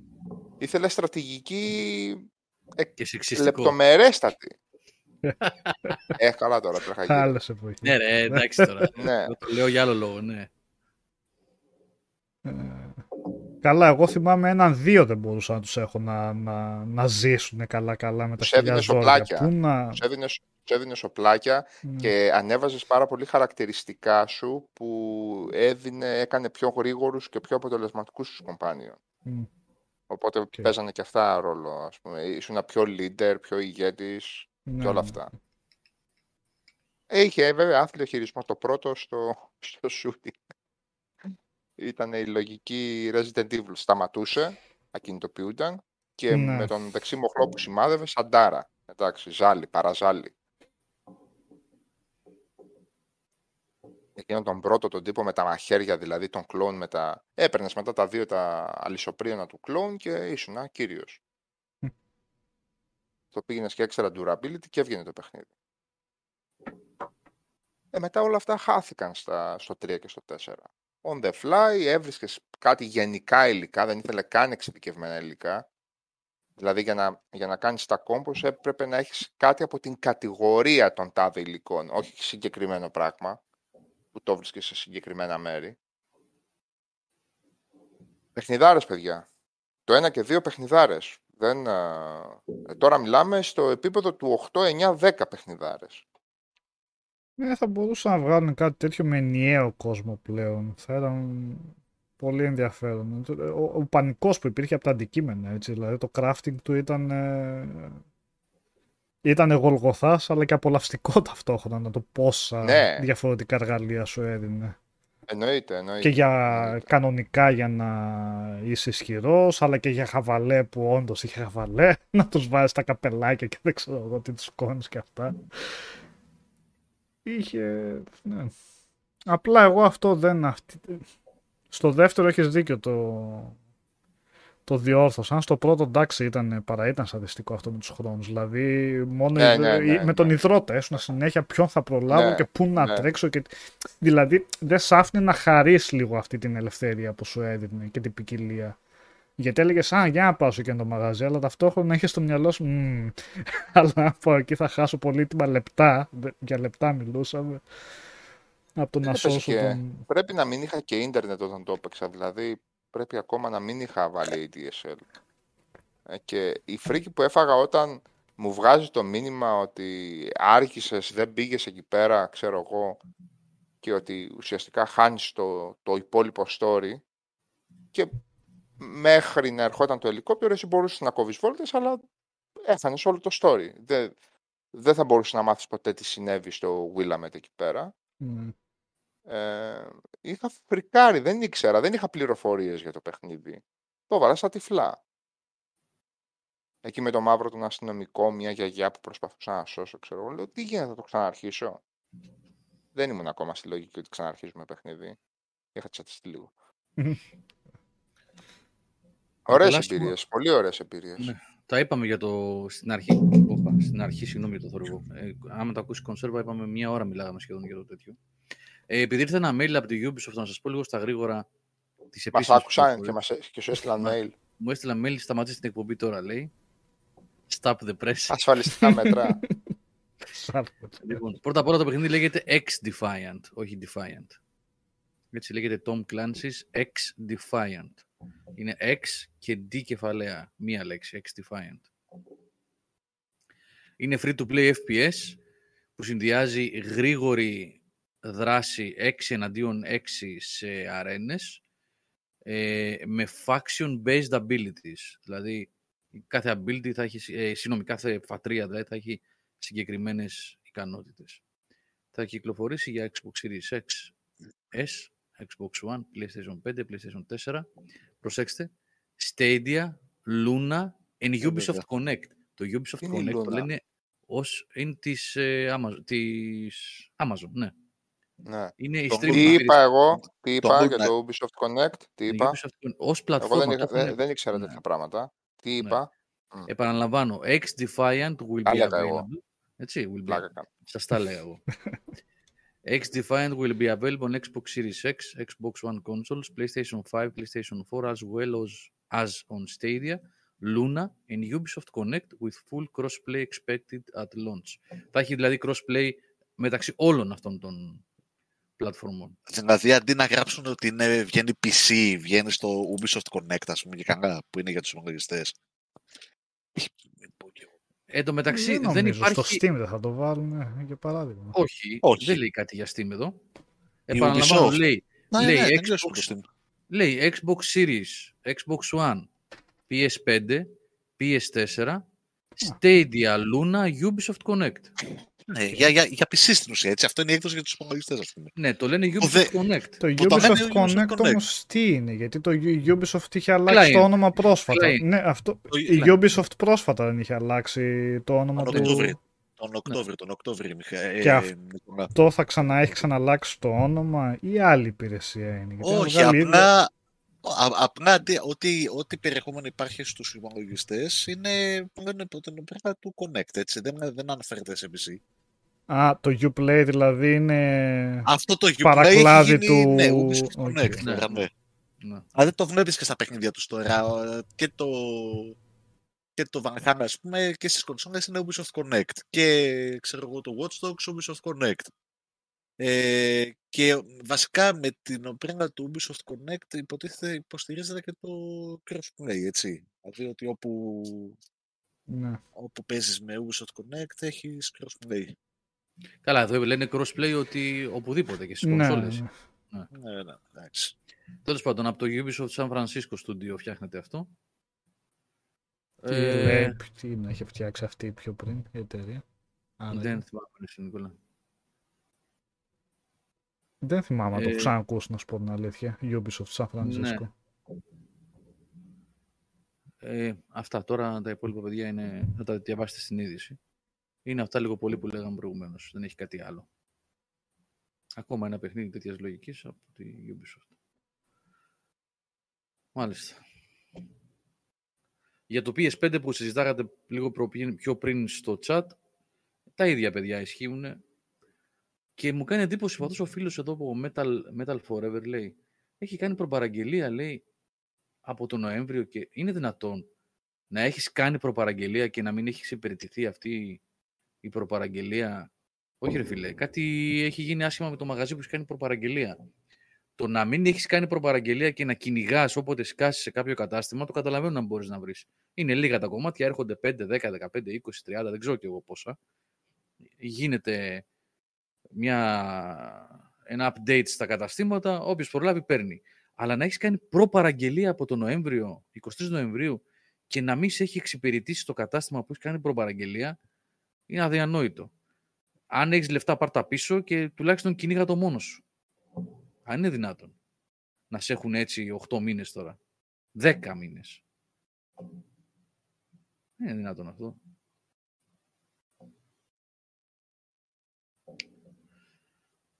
Παιδάκια, δυστυχώς πρέπει να σας αφήσω. Ναι, ρε Σαβλή. Οκ. Κάπου Και εμείς δεν, πρέπει θα, να- ανα- να δεν έχουμε πάω, πολλά έχω ακόμα. μία- Ναι. Ναι. Εντάξει, ήθελα να πάω μέχρι τέλος, αλλά είναι λίγο περίεργο το καλοκαίρι. Ε, Αρχίζει, ε, έρχεται και κανένας άνθρωπος. Με κάποιους έχουμε και 15 μήνες να βρεθούμε. Δεν μπορείς να πεις, δηλαδή, δεν μπορείς να πεις και όχι πάντα. Ναι, ρε. εσύ. Λοιπόν, Άντε, θα- άντε. Ε, ναι, Γεια σας σου τα πολύ. πούμε, Πάμε, θα ναι, τα θα πούμε. πάμε. Άντε, Σας- καλή ξεκούραση. Τα λέμε, σας- ναι, ναι. Σας φιλώ Bye. στα βρωτά. Ciao. Bye. Καλό Γεια σου. βράδυ.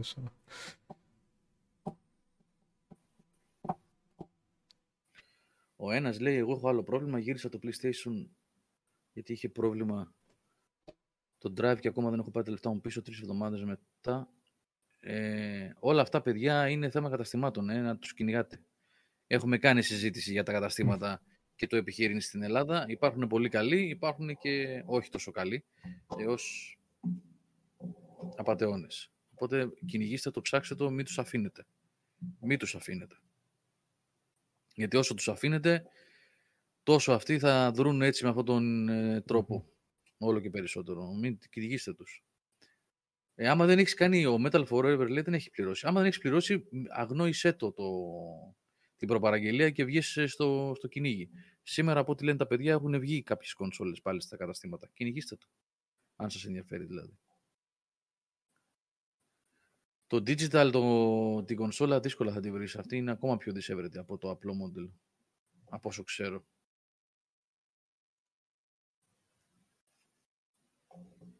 Ο Πάνος Μπι λέει 13 Νοεμβρίου παρα, παρέλαβα... Α, 13 Νοεμβρίου παραγγελία και παρέλαβες πριν από δύο εβδομάδες. Μάλιστα. Εντάξει, είναι, τα πράγματα είναι λίγο τραγικά, παιδιά, σε αυτή τη φάση και θα συνεχίσουν να είναι.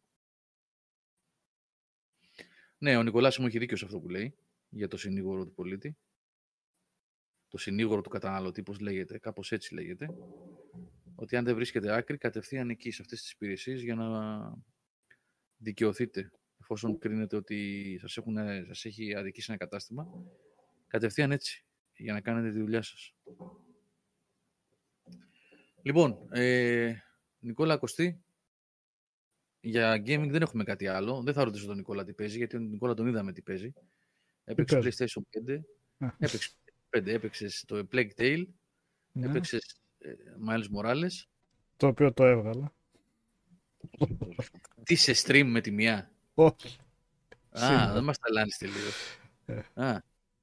Ε, δεν είναι το έβγαλα, τέλος πάντων. Έχω λίγο ακόμα. Νομίζω στα τελειώματα μου. Δεν είναι μεγάλο παιχνίδι βασικά. 8-10 ώρες εκεί. Ναι, ναι.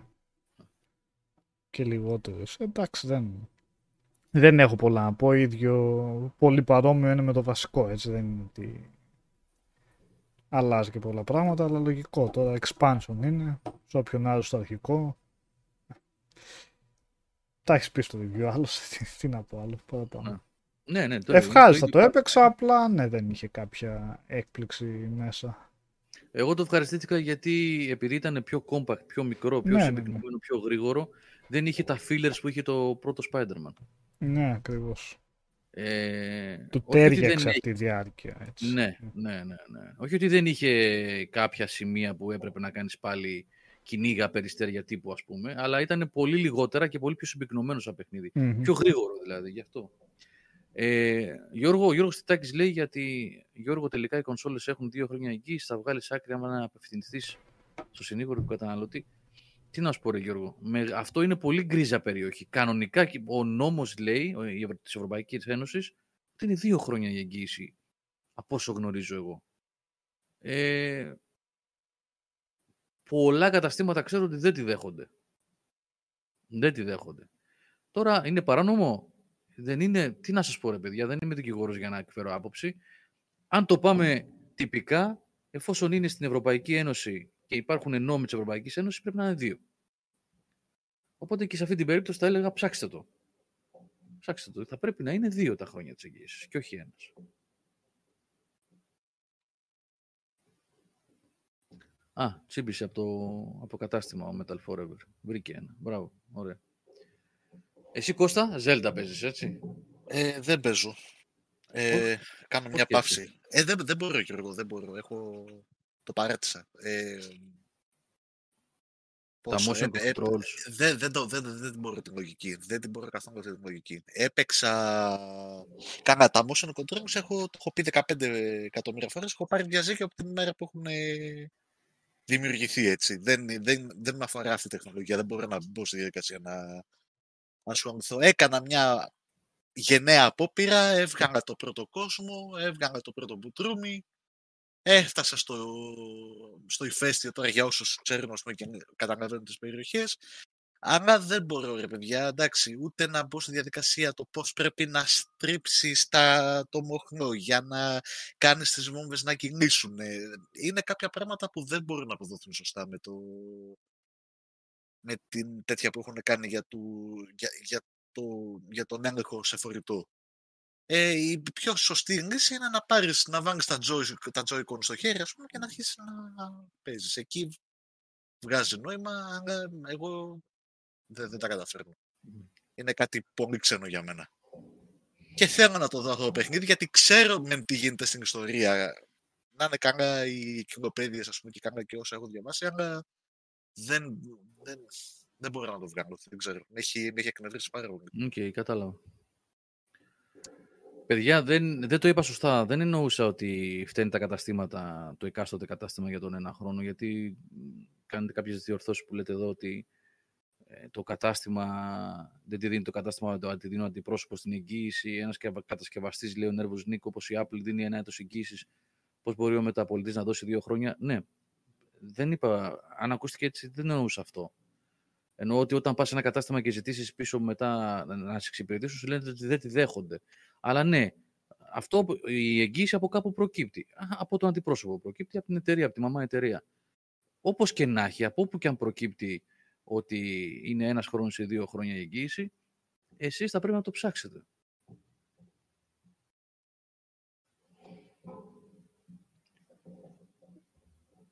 Ε, τώρα αυτό που γράφει εδώ πέρα ο ένας, ε, τι να σου πω, δεν, είναι, δεν υπάρχει υπερβολικό και υπερβολικό, μη υπερβολικό σωστό και λάθος. Ο Μιχάλης έχει εμπειρία από ε, τα Zelda παιχνίδια, έχει εμπειρία με το προηγούμενο Zelda, αυτό έπαιξε, αυτό έκρινε, αυτό πίστευε, αυτό κατέθεσε ρε παιδιά. Γεωργό, Γεωργό, Γεωργό. Δεν μπορείς να κρίνεις την Nintendo, την Nintendo ε, δεν, να το πω αλλιώς παιδιά, είτε συμφωνείς είτε διαφωνείς με το review ενός συντάκτη, οποιοδήποτε συντάκτη, οποιοδήποτε βαθμό και αν βάλει, είτε βάλει 5 και εσύ θεωρείς ότι είναι για παραπάνω, είτε βάλει 10 και εσύ θεωρείς ότι είναι για, για παρακάτω, πρέπει να συζητήσουμε για το παιχνίδι. Όχι να τιμωρήσεις ναι. την πολιτική της Nintendo ή της Sony, της Microsoft μέσα από το review ενός παιχνιδιού. Αυτό είναι κάτι άλλο. Να τα συζητάμε στις εκπομπές μας, να τα συζητάμε σε άρθρα και να λέμε έκανε αυτό το καλό, έκανε αυτό το κακό, δεν γουστάρω αυτή την εταιρεία για αυτό το λόγο, τη γουστάρω για αυτό το λόγο. Ναι, αλλά να τιμωρείς τη πολιτική της εταιρείας με την οποία διαφωνείς μέσα από ένα review, νομίζω είναι λάθος.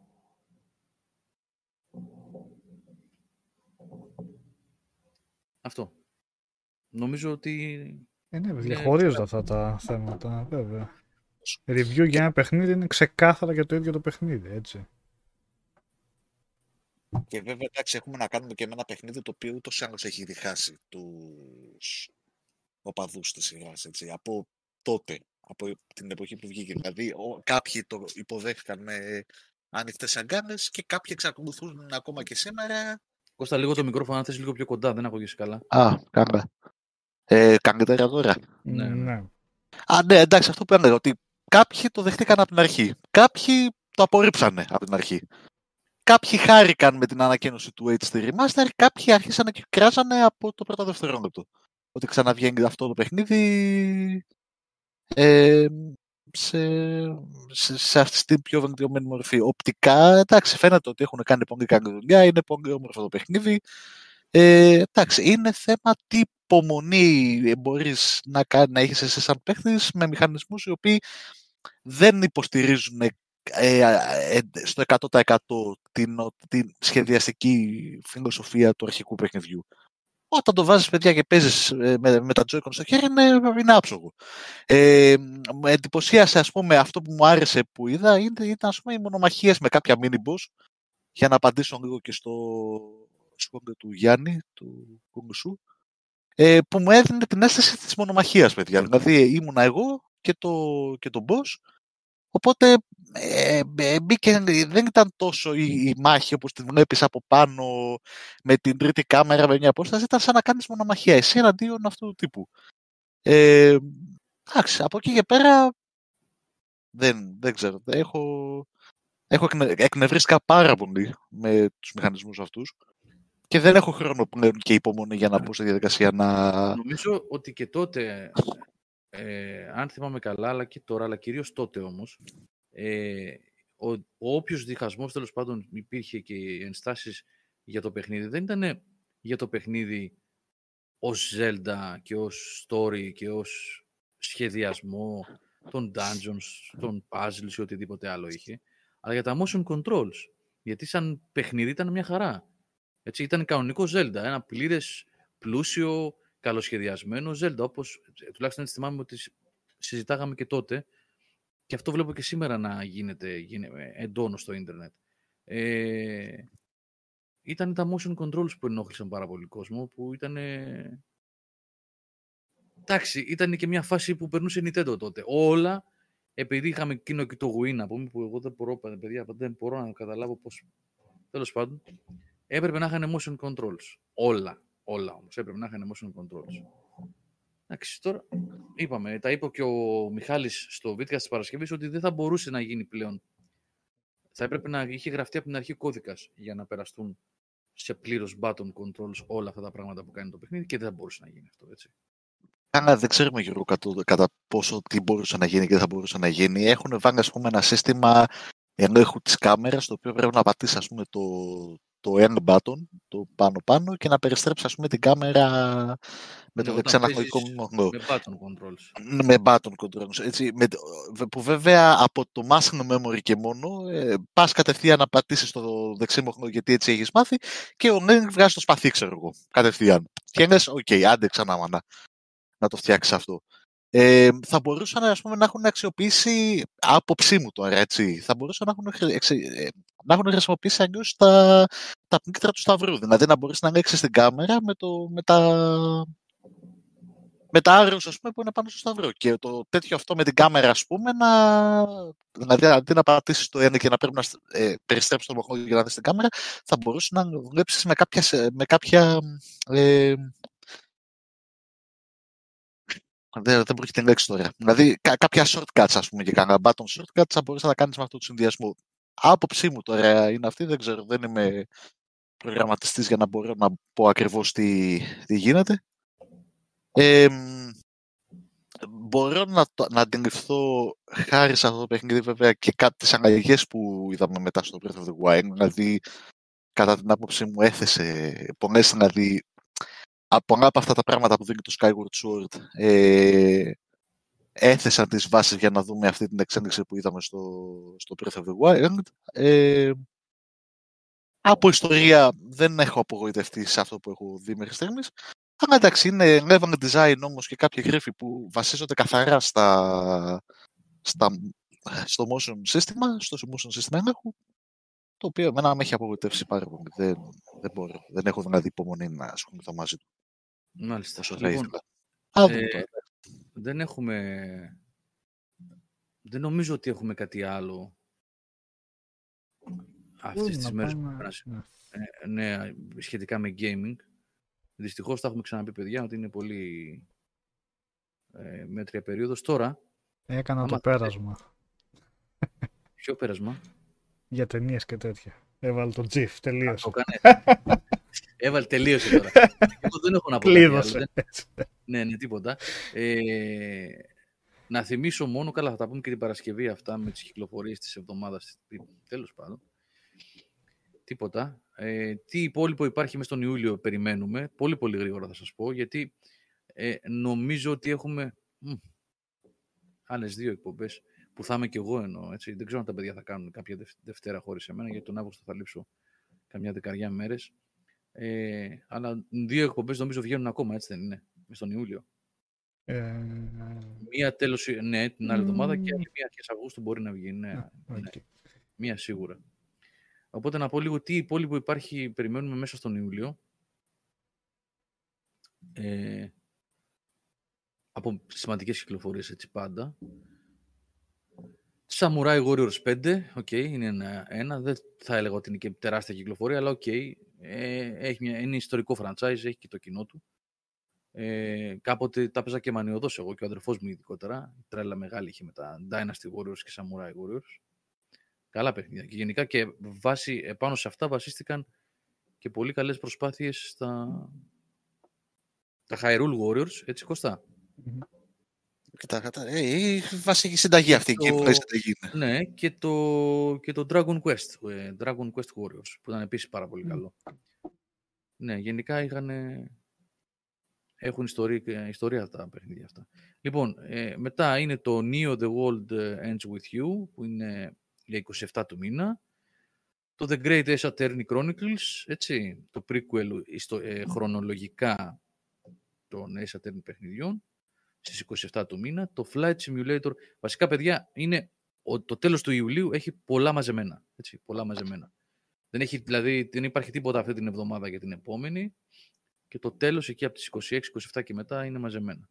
Είπαμε Samurai Warriors 5, είπαμε το Neo The World Ends With You, το Ace Attorney Chronicles, Flight Simulator, στο Xbox βγαίνει, να επιτέλους να το δούμε. Το Forgotten City, 28 Ιουλίου. Το Chernobylite, 28, το λέω σωστά, ή Ναι. Chernobylite, ναι. 28 Ιουλίου αυτό. Ε, εμ, το The Ascent, 29 Ιουλίου. Αυτό είναι το πιο ενδιαφέρον για μένα. Το περιμένω. Αυτά, αυτά. Είναι, είναι 7-8 παιχνίδια μαζεμένα, συμπυκνωμένα σε μια εβδομάδα τα τελευταία του Ιουλίου και μετά υπάρχουν κάποιες σκόρπιες κυκλοφορίες από τις 10 Αυγούστου και μετά και μετά από τις 25 Αυγούστου ε, έχει πολλή πράγματα, τα οποία βέβαια θα τα πούμε με το καλό όταν θα επιστρέψουμε στις διακοπές. Το 27 Ascend Ιουλίου. για την ώρα να μας βγει καλό τελικά, διασκεδαστικό. Το Ascent μπορεί Ναι, να το το προλάβουμε να το κάνουμε και ένα stream όλοι μαζί. Είναι 27 Ναι, ναι. Ιούλιο, εγώ δεν θα έχω φύγει πιστεύω μέχρι τις ε, 4-5 Αυγούστου, οπότε θα παίξουμε και θα προλάβουμε να κάνουμε και ένα stream έτσι όλοι μαζί να παίζουμε. Ναι. Μέχρι 4 δεν υποστηρίζει αυτό νομίζω. Ναι, ναι, ναι, τέσσερις. Ναι. Ε, αφού δεν κάναμε το Dark Alliance, θα κάνουμε αυτό. Δεν, δεν, δεν γίνονταν το Dark Alliance. δεν Καλά, γινόταν. ναι, ναι, εννοείται. Ναι. Είχε, ναι. Λοιπόν, πολύ θέμα το παιχνίδι. Ναι. Πάμε στο, προς το κλείσιμό μας και να δούμε λίγο κινηματογράφο και τηλεόραση. Από την οποία τηλεόραση εγώ έχω μόνο να πω αυτό τίποτα άλλο. Ότι, ε, αυτό τίποτα άλλο. Που έλεγε ο άλλος ο πρόεδρος. αυτό τίποτα άλλο. Αυτό ακριβώς. Ε, α, ναι. Ε, παρένθεση. Αν και δεν έχει σημασία, θα δημοσιευτεί η είδηση, είναι γραμμένη ήδη, ότι την Sumo Digital την πήρε η Tencent. Ε, θα κάνει μια συμφωνία. Η Tencent μαζεύει, ε. Μαζεύει. Τι θα τα κάνει όλα αυτά. Α, Ναι.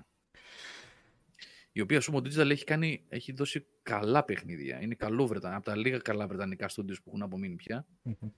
Ε, α- α- ε, εννοώ με λίγα βρετανικά μεγάλα studios, έτσι, γιατί η Βρετανία, παιδιά, δεκαετία του 90 και του 2000 είχε πάρα πολλά studios.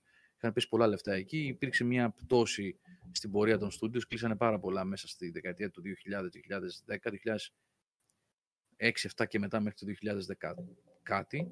Και τώρα γνωρίζει μια αναβίωση το development των μεγάλων studios και indies, αλλά κυρίως των μεγάλων studios στην, στην Αγγλία. Η Sumo Digital είναι ένα από αυτά. Τα καλά δυνατά studios που κάνει μεγάλες παραγωγές.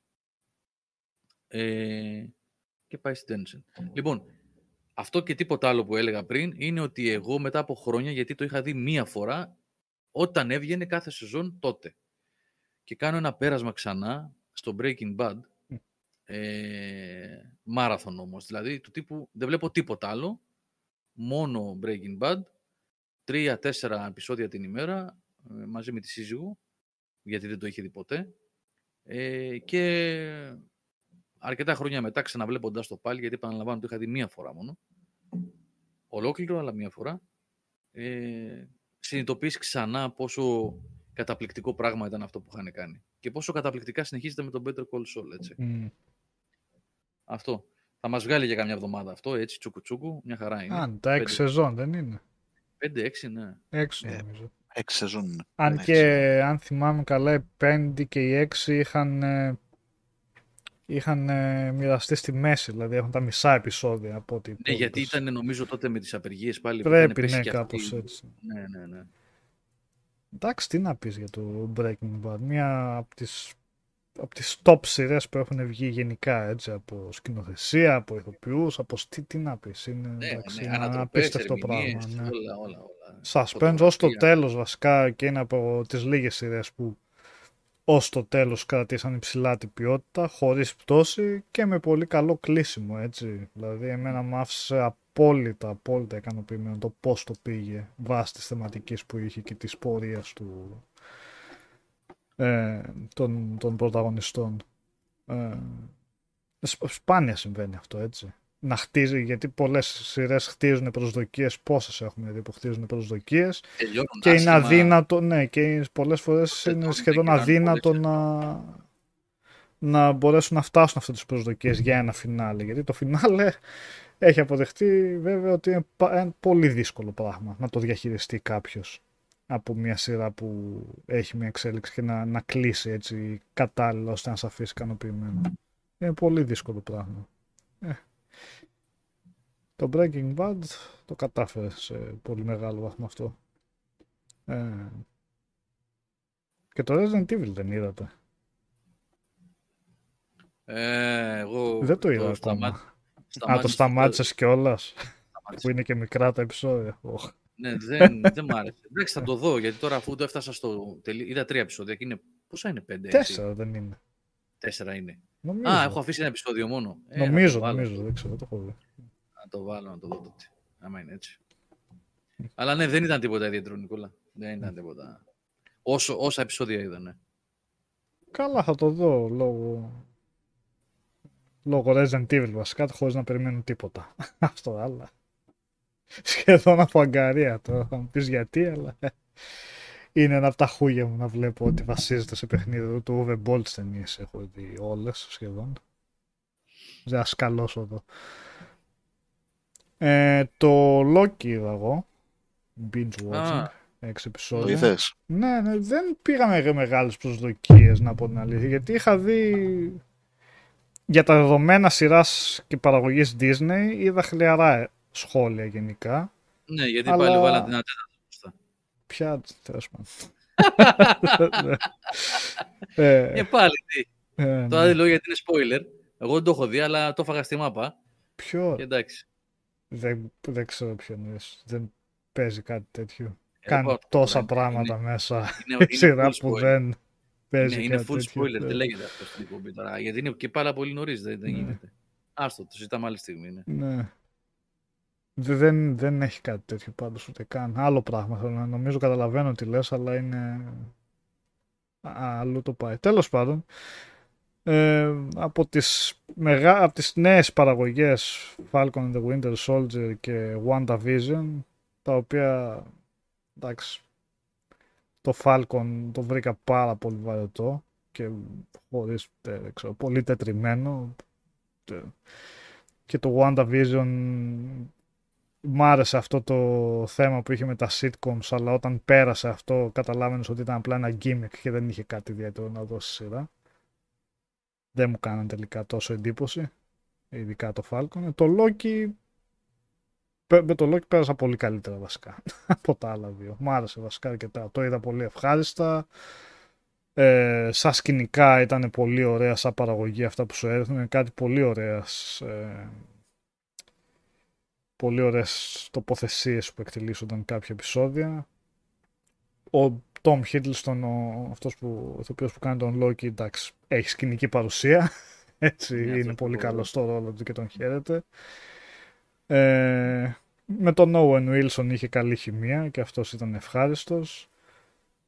Ε, και βασικά αυτός σε αντίθεση με το WandaVision και το Falcon που ήταν σε πιο προσγειωμένα σκηνικά, πάλι γη, πάλι με τις διάφορες ομάδες εκεί πέρα και όλα αυτά που τα έχουμε δει σε 24 ταινίες ας πούμε. Ε, άντε 18-19 αν δεν βάλουμε τα άλλα, τα Guardians που ξεφεύγουν στο διάστημα και αυτά και κάνουν κάτι διαφορετικό. Έτσι και το Loki κάνει κάτι διαφορετικό, οπότε σου κεντρίζει την, ε, το ενδιαφέρον από το ότι σε βάζει σε μια διαφορετική έτσι, κατάσταση μέσα σε αυτό το σύμπαν. Βάζει κάτι πιο φρέσκο, οπότε σου δίνει κάποιες νέες πληροφορίες, κάποια νέα δεδομένα ε, και ε, από αυ- έχει περισσότερη φαντασία βασικά τελικά και συνοχή σε αυτό που πάει να δείξει σε αντίθεση με το WandaVision.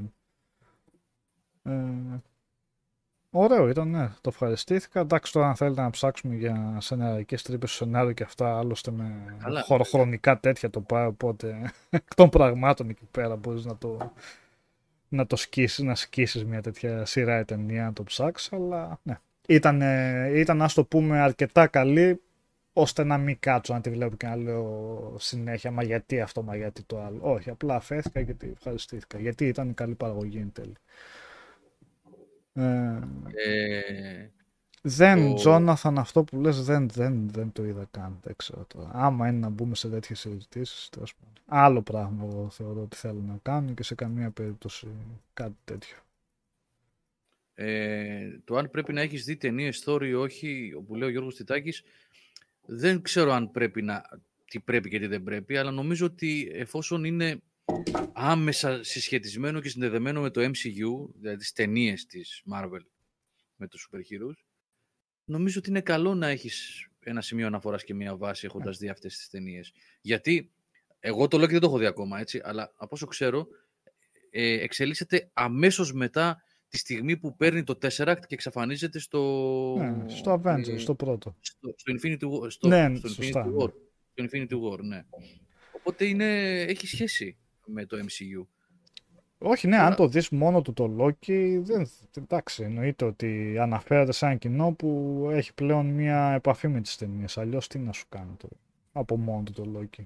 Εγώ εν τω μεταξύ το είδα έχοντας, και εγώ δεν έχω δει τα Thor, τα δύο τα πρώτα δεν τα έχω δει. Είναι οι μόνες ταινίες του MCU που δεν έχω δει και για κάποιο λόγο, δεν- μάλλον δεν τις δω ποτέ, δεν ξέρω, δεν μου κάθονται καθόλου. Μόνο το Ragnarok έχω δει, αλλά ε, νομίζω αρκούν αυτά και, τα, και όλα τα υπόλοιπα για να είσαι στο κλίμα. Επομένως, αν ρωτάς αυτό, συγκεκριμένα Γιώργο, αν δεν έχεις δει, στο Γιώργο Τιτάκη δηλαδή λέω, ε, αν δεν έχεις δει τις ταινίες τώρα και μόνο αυτές από το σύμπαν, ναι, οκ, δεν είναι ότι δεν θα, θα χαθείς σε κάτι τέτοιο, έτσι είπαμε. Ε, σαν χαρακτήρα, δηλαδή τον ηθοποιό και τον χαρακτήρα αυτό να τον ξέρεις από τα Avengers, ε, ναι, αρκεί. Ε, ε, οπότε ναι, εντάξει, εμένα με άφησε απόλυτα ικανοποιημένο. Και το A Quiet Place το 2 είδα.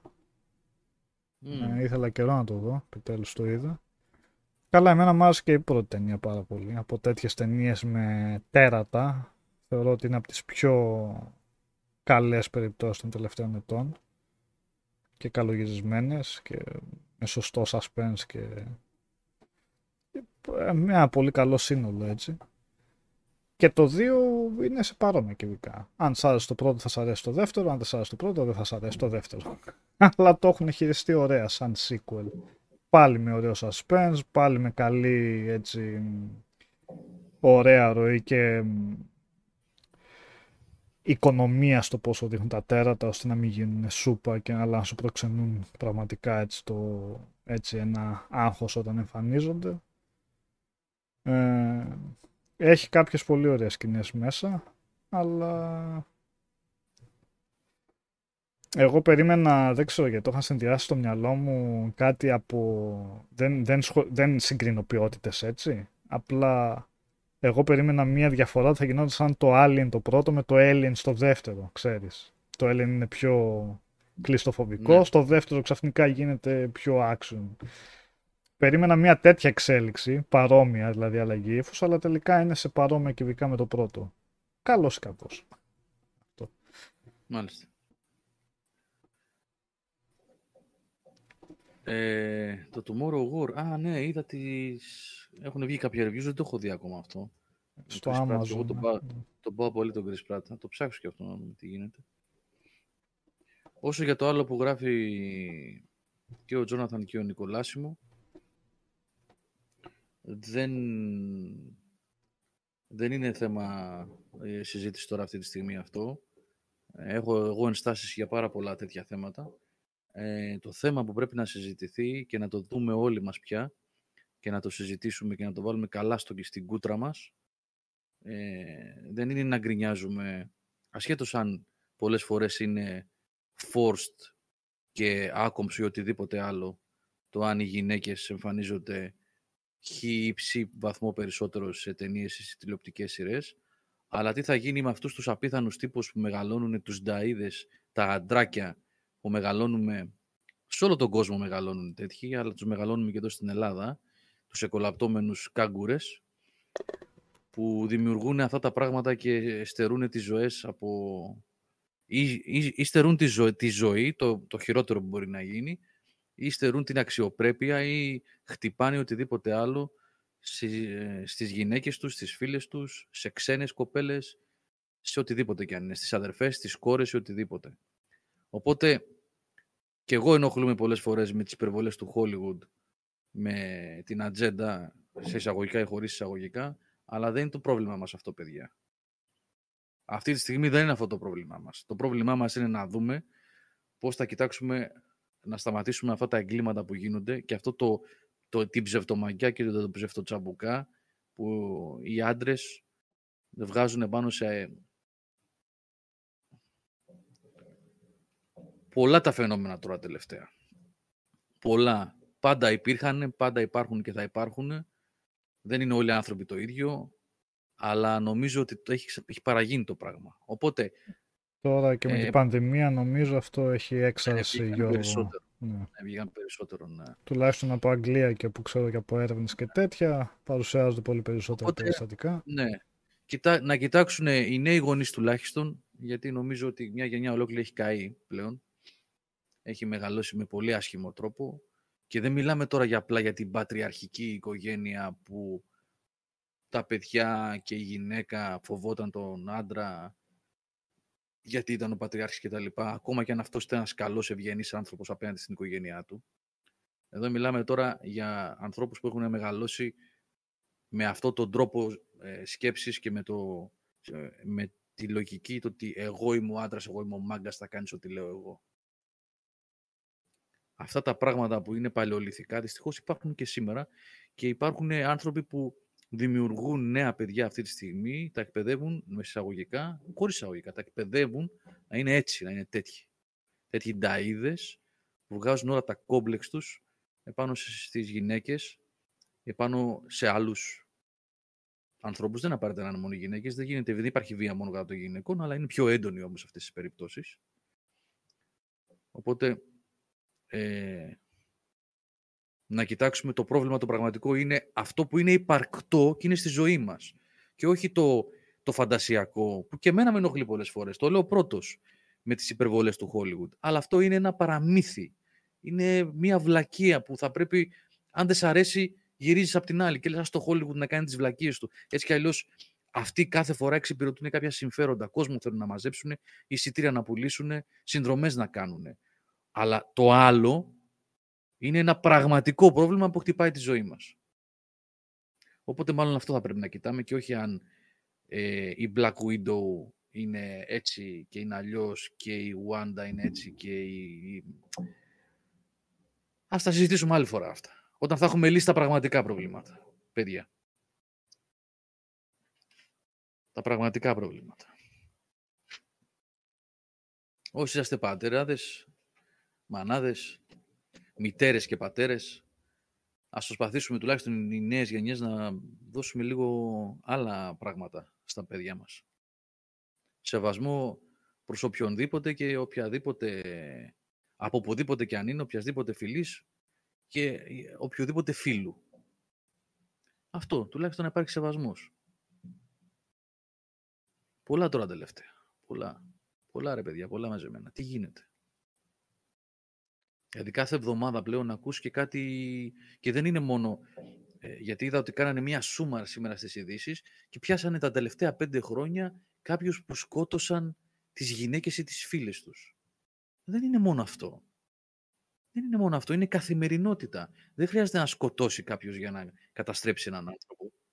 Ο άλλος βίασε προχτές. Την άλλη την κοπέλα τη βιάσανε στο κέντρο της Αθήνας. Την άλλη την καθαρίστρια τη βίασε.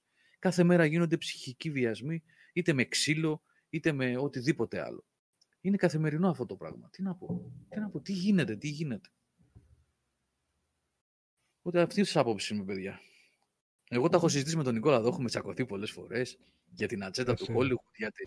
Εγώ, εγώ, εγώ είμαι αυτής της άποψης ότι το Hollywood είναι, δείχνει ιδιαίτερο ζήλο σε αυτό το θέμα. Αλλά δεν είναι το πρόβλημα αυτή τη στιγμή αυτό.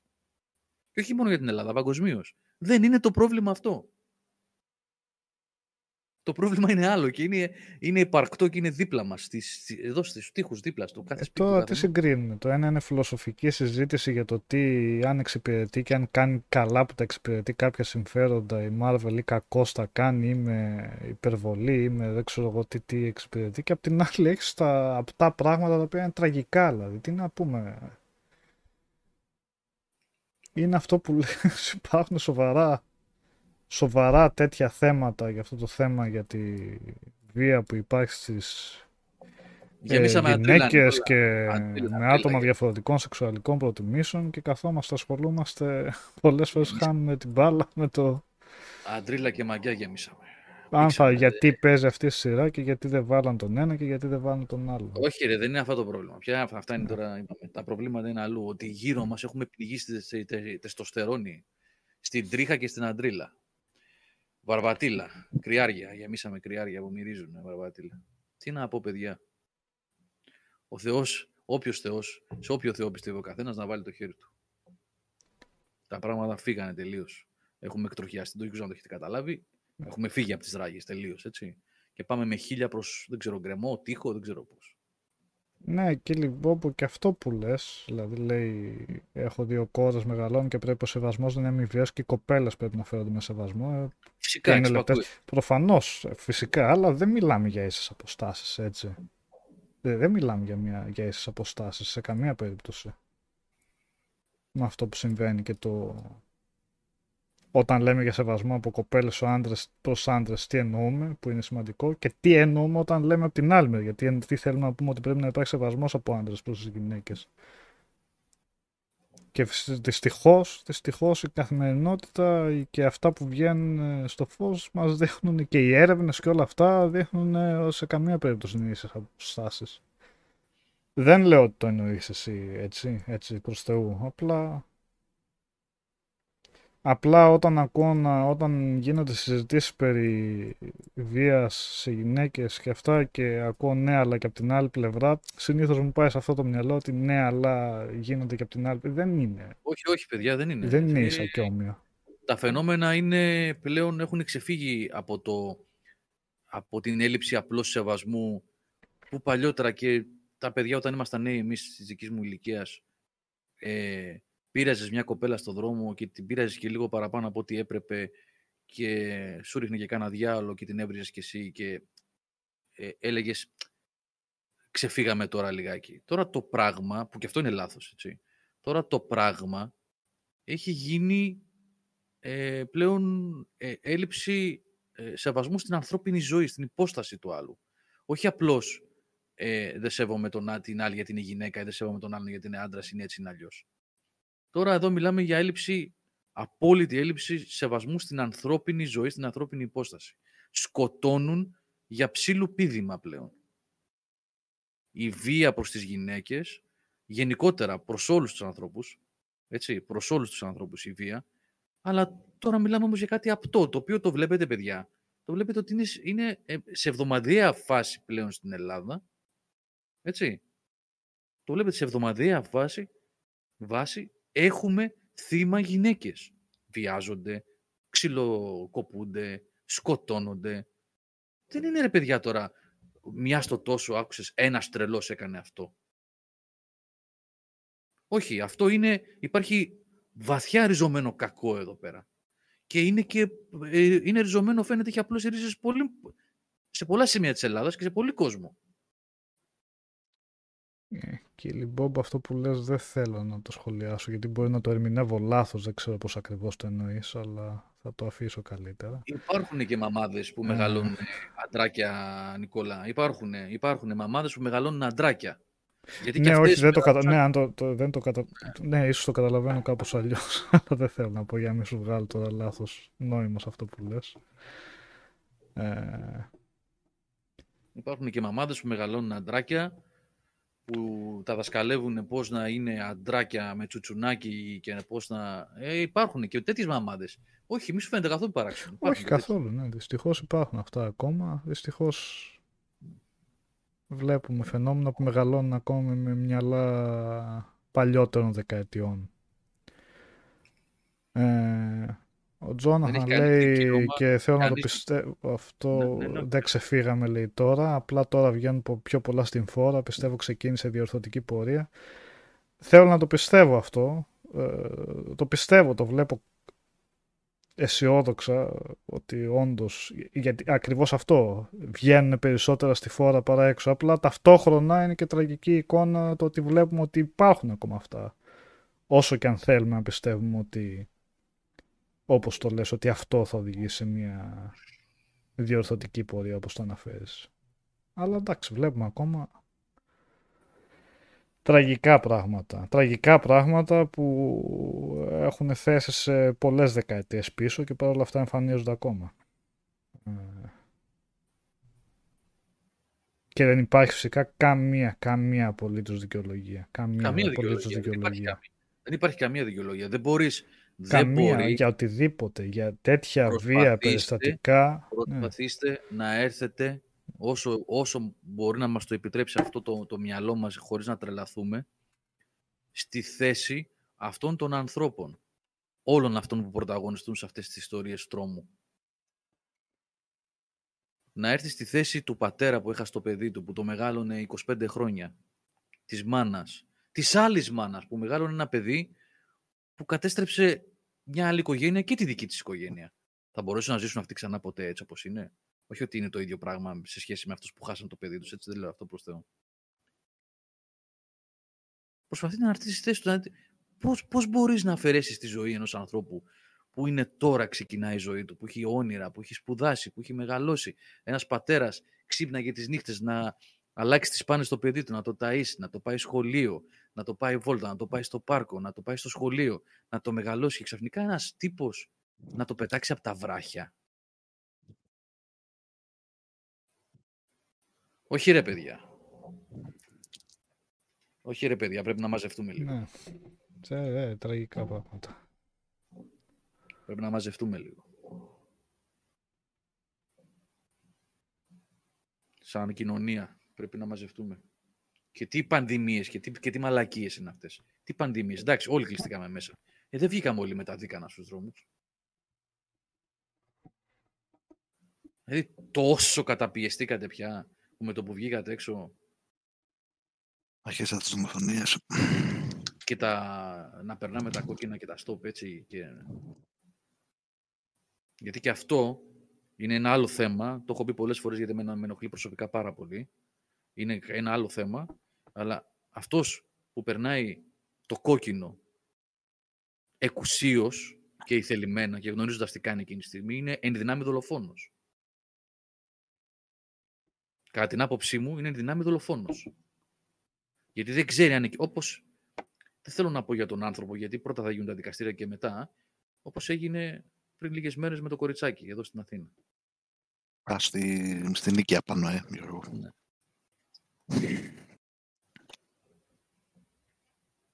Δεν ξέρω για αυτόν τον άνθρωπο, είπα, επαναλαμβάνω, δεν ξέρω τι έχει γίνει. Θα υπάρχει το δικαστήριο που θα αποφασίσει τι ακριβώς έγινε σε αυτή τη φάση. Έτσι. Αλλά αυτά, παιδιά, είναι καθημερινότητα πλέον. Εντάξει. Δεν, δεν, δεν το χωράει το μυαλό πια. Δεν το χωράει το μυαλό. Πόσο αίμα να χυθεί και στους δρόμους και σ- μέσα στα κλειστές πόρτες με τα σπίτια. Έτσι. Που δεν τα παίρνουμε χαμπάρι. Πολλά με αυτά δεν τα μαθαίνουμε ποτέ. Τι γίνεται μέσα στα σπίτια. Να, τι έγινε με την κοπέλα την άλλη. Κατάφερε και ξέφυγε. Με την κοπελίτσα, με τον πατέρα της και τον αστυνομικό. Μμμ. Τι, τι γίνεται ρε εσείς, τι γίνεται;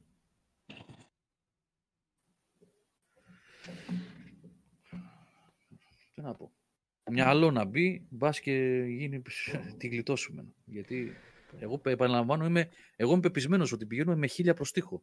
Μυαλό, παιδεία, σωστή ανατροφή, κάποιοι να σκέφτονται περισσότερο κάποια πράγματα και πώς μεγαλώσαν και σε τι κοινωνίες, σε τι κοινότητες να το πω, που μεγάλωσαν και με τη μυαλά, εντάξει. Και λίγο να σκεφτόμαστε κάποια πράγματα διαφορετικά. Και εγώ μεγάλωσα σε... Μάθανα κάποια τρα- πράγματα εντελώς λανθασμένα, έτσι, από το περίγυρο και τα λοιπά. Αυτό για την αντρίλα που λες και όλα αυτά, αυτά υπήρχαν ε, στη γενιά μας, όπως ε, μεγάλοντες, ε, εμφυτεύονταν πράγματα στο μυαλό. Τα οποία πρέπει να κάτσεις να τα διαχειριστείς λίγο μόνος σου και να δεις, όπα, κάποια πράγματα λίγο ξεφεύγανε στο, στο πώς τα μαθαίναμε, στο πώς τα συζητάγαμε, στο πώς τα αντιλαμβανόμασταν. Αλλά όταν τα έχεις από μικρός εντυπωμένα στο μυαλό σου, από το περίγυρό σου, είναι και λίγο δύσκολο σε σημείο να τα, να τα αποβάλεις και να σκεφτείς ότι είναι υπερβολές και να σκεφτείς ότι όπως, όπως μπορεί να συμπεριφέρεσαι με το πώς έχεις μάθει ότι μπορεί κάποιον άλλον να τον, ε, να του δημιουργήσει πρόβλημα και θέματα.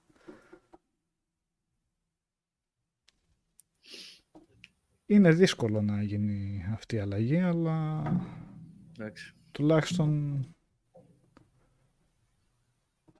βγαίνουν αυτά στη φόρα περισσότερο, ίσως ο κόσμος αρχίσει να αναλογίζεται περισσότερο το τι το πώς δημιουργούνται αυτές οι συμπεριφορές και πού μπορεί να έχουν τις ρίζες και την αφετηρία τους. Για να αλλάξουν αυτά κάποια στιγμή έτσι. Να σταματήσει να υπάρχει αυτό πλέον στον 21ο αιώνα αυτό το σαν θέμα αυτό να βγαίνει σαν θέμα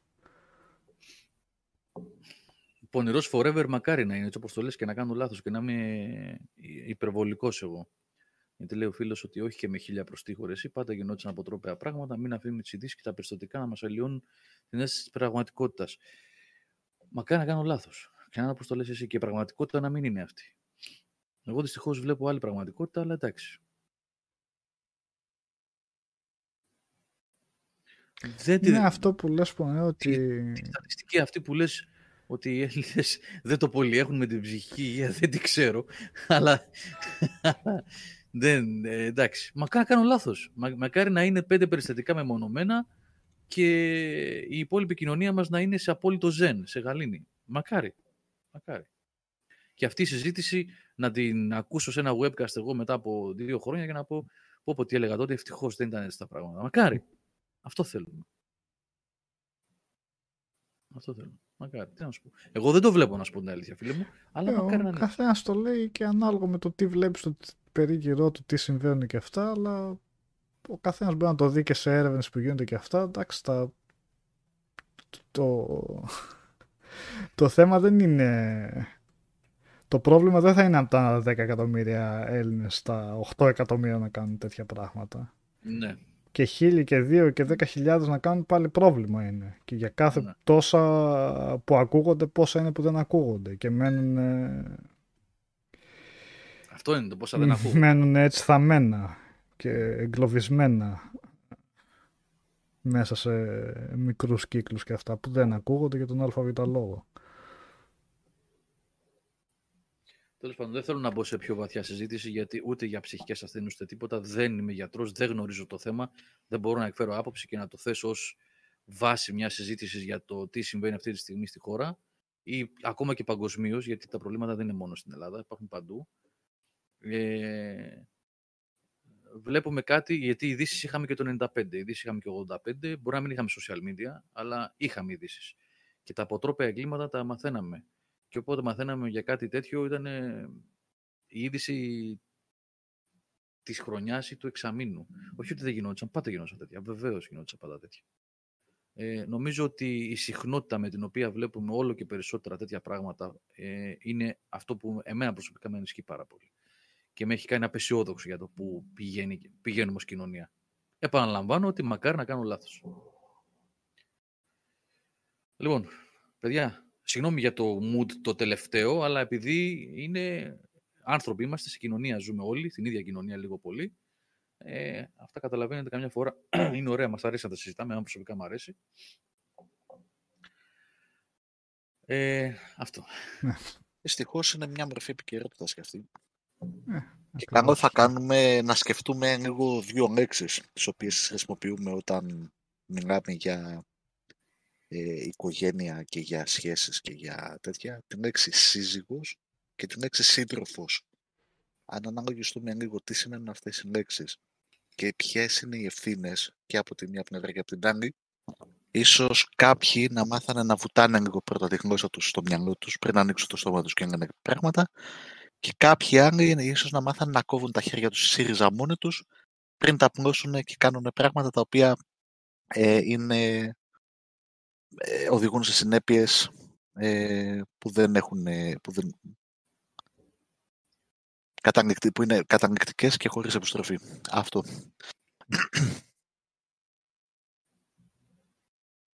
Ωραία, εντάξει. Λοιπόν. Σκέψεις είναι αυτές, παιδιά. Είναι, είναι σκέψεις. Ούτε βίβλος είναι ούτε τίποτα. Όπως εσείς γράφετε τα δική σας άποψη εκεί, εμείς λέμε από εδώ, έχουμε το, το προνόμιο σε εισαγωγικά του μικροφόνου έτσι και της κάμερας. Το ίδιο πράγμα είναι. Όλο ο καθένας έχει την άποψή του. Απλά εγώ συνιστώ, ε, δηλώνω ξανά απεσιόδοξος με αυτά που βλέπω. Ελπίζω να κάνω λάθος και συνιστώ ψυχραιμία. Αυτό. Λοιπόν, καλά για τα ΜΜΕ. Αφήστε, αφήστε τη συζήτηση αυτή. Αφήστε. Γεια σου, λείπει και ο Σάβα τώρα. Ευτυχώς. γιατί αν ήταν ο Σάβα εδώ, δεν θα την άφηνε τη συζήτηση αυτή. Έτσι. Αφήστε, παιδιά, τα, τα κανάλια αυτά. Λοιπόν, να είστε καλά. Ευχαριστούμε πάρα πολύ για την παρέα. Ε, θα τα πούμε στη βδομάδα με περισσότερα. Και τώρα που είναι και ο Νικόλας θα έχετε και stream καθημερινά, βλέπετε. Σχεδόν καθημερινά τουλάχιστον. λοιπόν, ε, να είστε όλοι καλά. Ε, υγεία να έχετε. Υγεία πάνω απ' όλα. Να περνάτε καλά εσείς και οι οικογένειές σας. Και θα τα πούμε σύντομα. Γεια σας. Καλό βράδυ. Καλή νύχτα, καλή νύχτα, παιδιά.